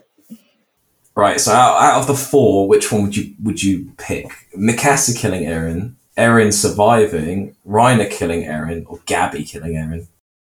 Oh, Mikasa killing Eren. It's spicy. I'd be quite happy to have anyone kill him, to be honest. But yeah, it'd be quite nice to see Mikasa kill him. So I'm torn between Reiner and Gabi. Yeah, I'm Re- gonna Reiner go. would be good too, has to be said. Yeah. I, I just think Gabi killing Eren would throw the fandom into flames. But I Yeah. and I would enjoy that for two seconds. So I'm gonna go with Reiner killing Eren, which I would mm, like more than anything. Yeah, Reiner Helos ending, people, please. It's true. I mean, Gabi killing Eren would be hilarious, but Not worth it. Not worth it. I have to live in this fandom. It's like setting my own house on fire. They're all funny, if you think about it. They are. they are. right, uh, this is a bit of a different question, but uh, I thought I'd introduce it just because I found it quite interesting. Uh, the manga is now pa- run past what I thought it would run to, which I thought was, I thought it'd run to 134, but now it's run to 135, obviously. By what chapter did you think the story would end 20 chapters ago? So what that be 114? And were you right? Oh, not are you right, but you know, did you predict it be longer? Or and if not, how far off were you? I just made an absolute mess of that, but I hope you understand what I mean. Honestly, um, I don't know if I can answer that quickly. I mean, I never, I never really paused to consider how many chapters there were uh, left to be. I never really asked myself. I really thought it was going to be in, over in October of this year. So I would say back then, I was definitely thinking a mid 2020 ending. So, but I've always thought it was ending before it was ending. Yeah, I can't say that I've ever paid much attention to chapter count. I think I've thought of it more in terms of like the, the, the story dynamics and the plot arcs, but I haven't really counted chapters. Okay, yeah, because I thought it would end about one thirty four from so ba- so like in one fourteen. This is what coming around the Zeke dying sort of area. I thought it would be finished in twenty chapters. That's quite close. I mean, he keeps adding new shit to it as well, which I get really annoyed by. But Isayama just decides that he's going to add a new plot line, which is fun. Thank, thank you for that. quest. One twenty six. Yeah, true. Back to the quickfire. You know, the fun bit of the podcast instead of me having a stroke trying to read something. right. This is the okay. We've gone past the current chapter stuff because we've run out of characters. Sadly, there are not many surviving characters in the manga. So here is the dead people quickfire round. Uh, this will be begun by Magath versus Shadis. Shadis, just to pick one, but Shadis. Shadis. Yeah, Shadis. All right. So the two sort of king characters now: Willie or Rod Reiss. Willie. Willie. Willie. I do love Willie. Can we just have an aside of how handsome he is in the anime? That's all we He's have got a great voice actor as well. Amazing. I mean, the design is not bad. It's better than Rod, that's for sure. Erwin or Hanji. Erwin. Erwin. Erwin. Oh, Erwin, damn, you guys are quick on that one. That was not even a hesitation. That's brutal. There was no thought. You have you have the disadvantage of not knowing who these two are. Is this the Erwin Levi ship fan club Or I just stepped You did. into? or something. Oh god, okay. Petra or Moblit? Moblit. Moblit. Yeah, I think Moblit. I mean, here she did something, so Moblit. Uh, Udo versus Sophia. Who? Didn't you watch the anime? They're, they're literally in it. Like literally, I have no idea who those are. Sophia. Udo. And the anime won me over with him, although I love Sophia's sass. I pick Annie 2.0 and no other character traits. And then the last one, I kind of just threw the random characters together because the last thing I could think of. Berto or Kenny? Kenny. Kenny. Kenny. Berto, Jesus Christ, this is Nobody's going to win against. Kenny. I mean, I come like on. Berto. I like Kenny Berto. wins. Fuck you. It's normally there's like a fight or something, but you guys were just the same person apparently, just put together. I mean, just from we- we different are countries. friends. We are friends. We do have good taste as well, so there's And that. we're, and we're always right, so. Mm-hmm. That's very true. Meat peak and other peak. Polka, thank you so much once again for providing us with a quick fire. And that brings our 136 podcast to a close. I'd like to thank our guests, Lost Marie. I've waited two years to have you as guests. I am so grateful for you joining me now. Thank you so much. Thank you for having us. It was a pleasure to be here. Thank you. Uh, I'd also like to thank our Patreons. I'd like to thank Kenny Hughes, Taryn, Simon Cox, Ann M, Sila Rana, Demonic Jesus, also known as Tom, Ruby Gus, Zero Vitz, who's brand new. Thank you so much for supporting us. And okay, guys, I don't even know how to say this except that we had a new Patreon join us about a month ago. And this was like the ultimate power move. Uh, he's known as Swedish Chef on Discord, but he signed up for Patreon as Eren did nothing wrong. So I would like to thank Eren did nothing wrong. There you go. I said it for supporting us on. Yeah, I know. I know. He, he really just paid you money to say that. You know that, he right? did. No lie. When when when this one popped up as Eren did nothing wrong, I cried. I laughed so hard because this was such a power move. And I really do appreciate the support, even if you chose a username that just makes me want to go downstairs and bathe myself as soon as I finish this podcast. Well, anyway. Um,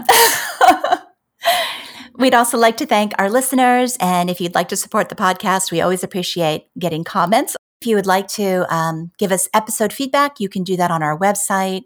We do appreciate the comments. I guess all that's left is our closing catchphrase. We hope you enjoyed listening to this podcast. Thank you for offering your hearts and your ears, and see you next time. Bye. Bye. Bye. Say bye, Polka. Bye.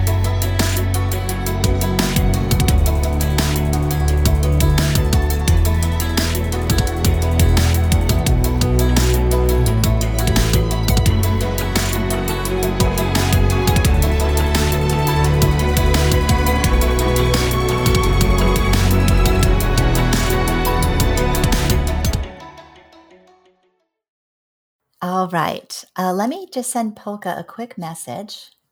Did you want to hop on? Did we want to discuss anything else? Because I can always weave it in. I can't think of anything else off the top of my head. Did we cover everything? That was a pretty thorough review Yeah. of uh, at least the things that we cared about, I guess. I mean, unless you want us to talk about Erwin a bit more, we can always do that.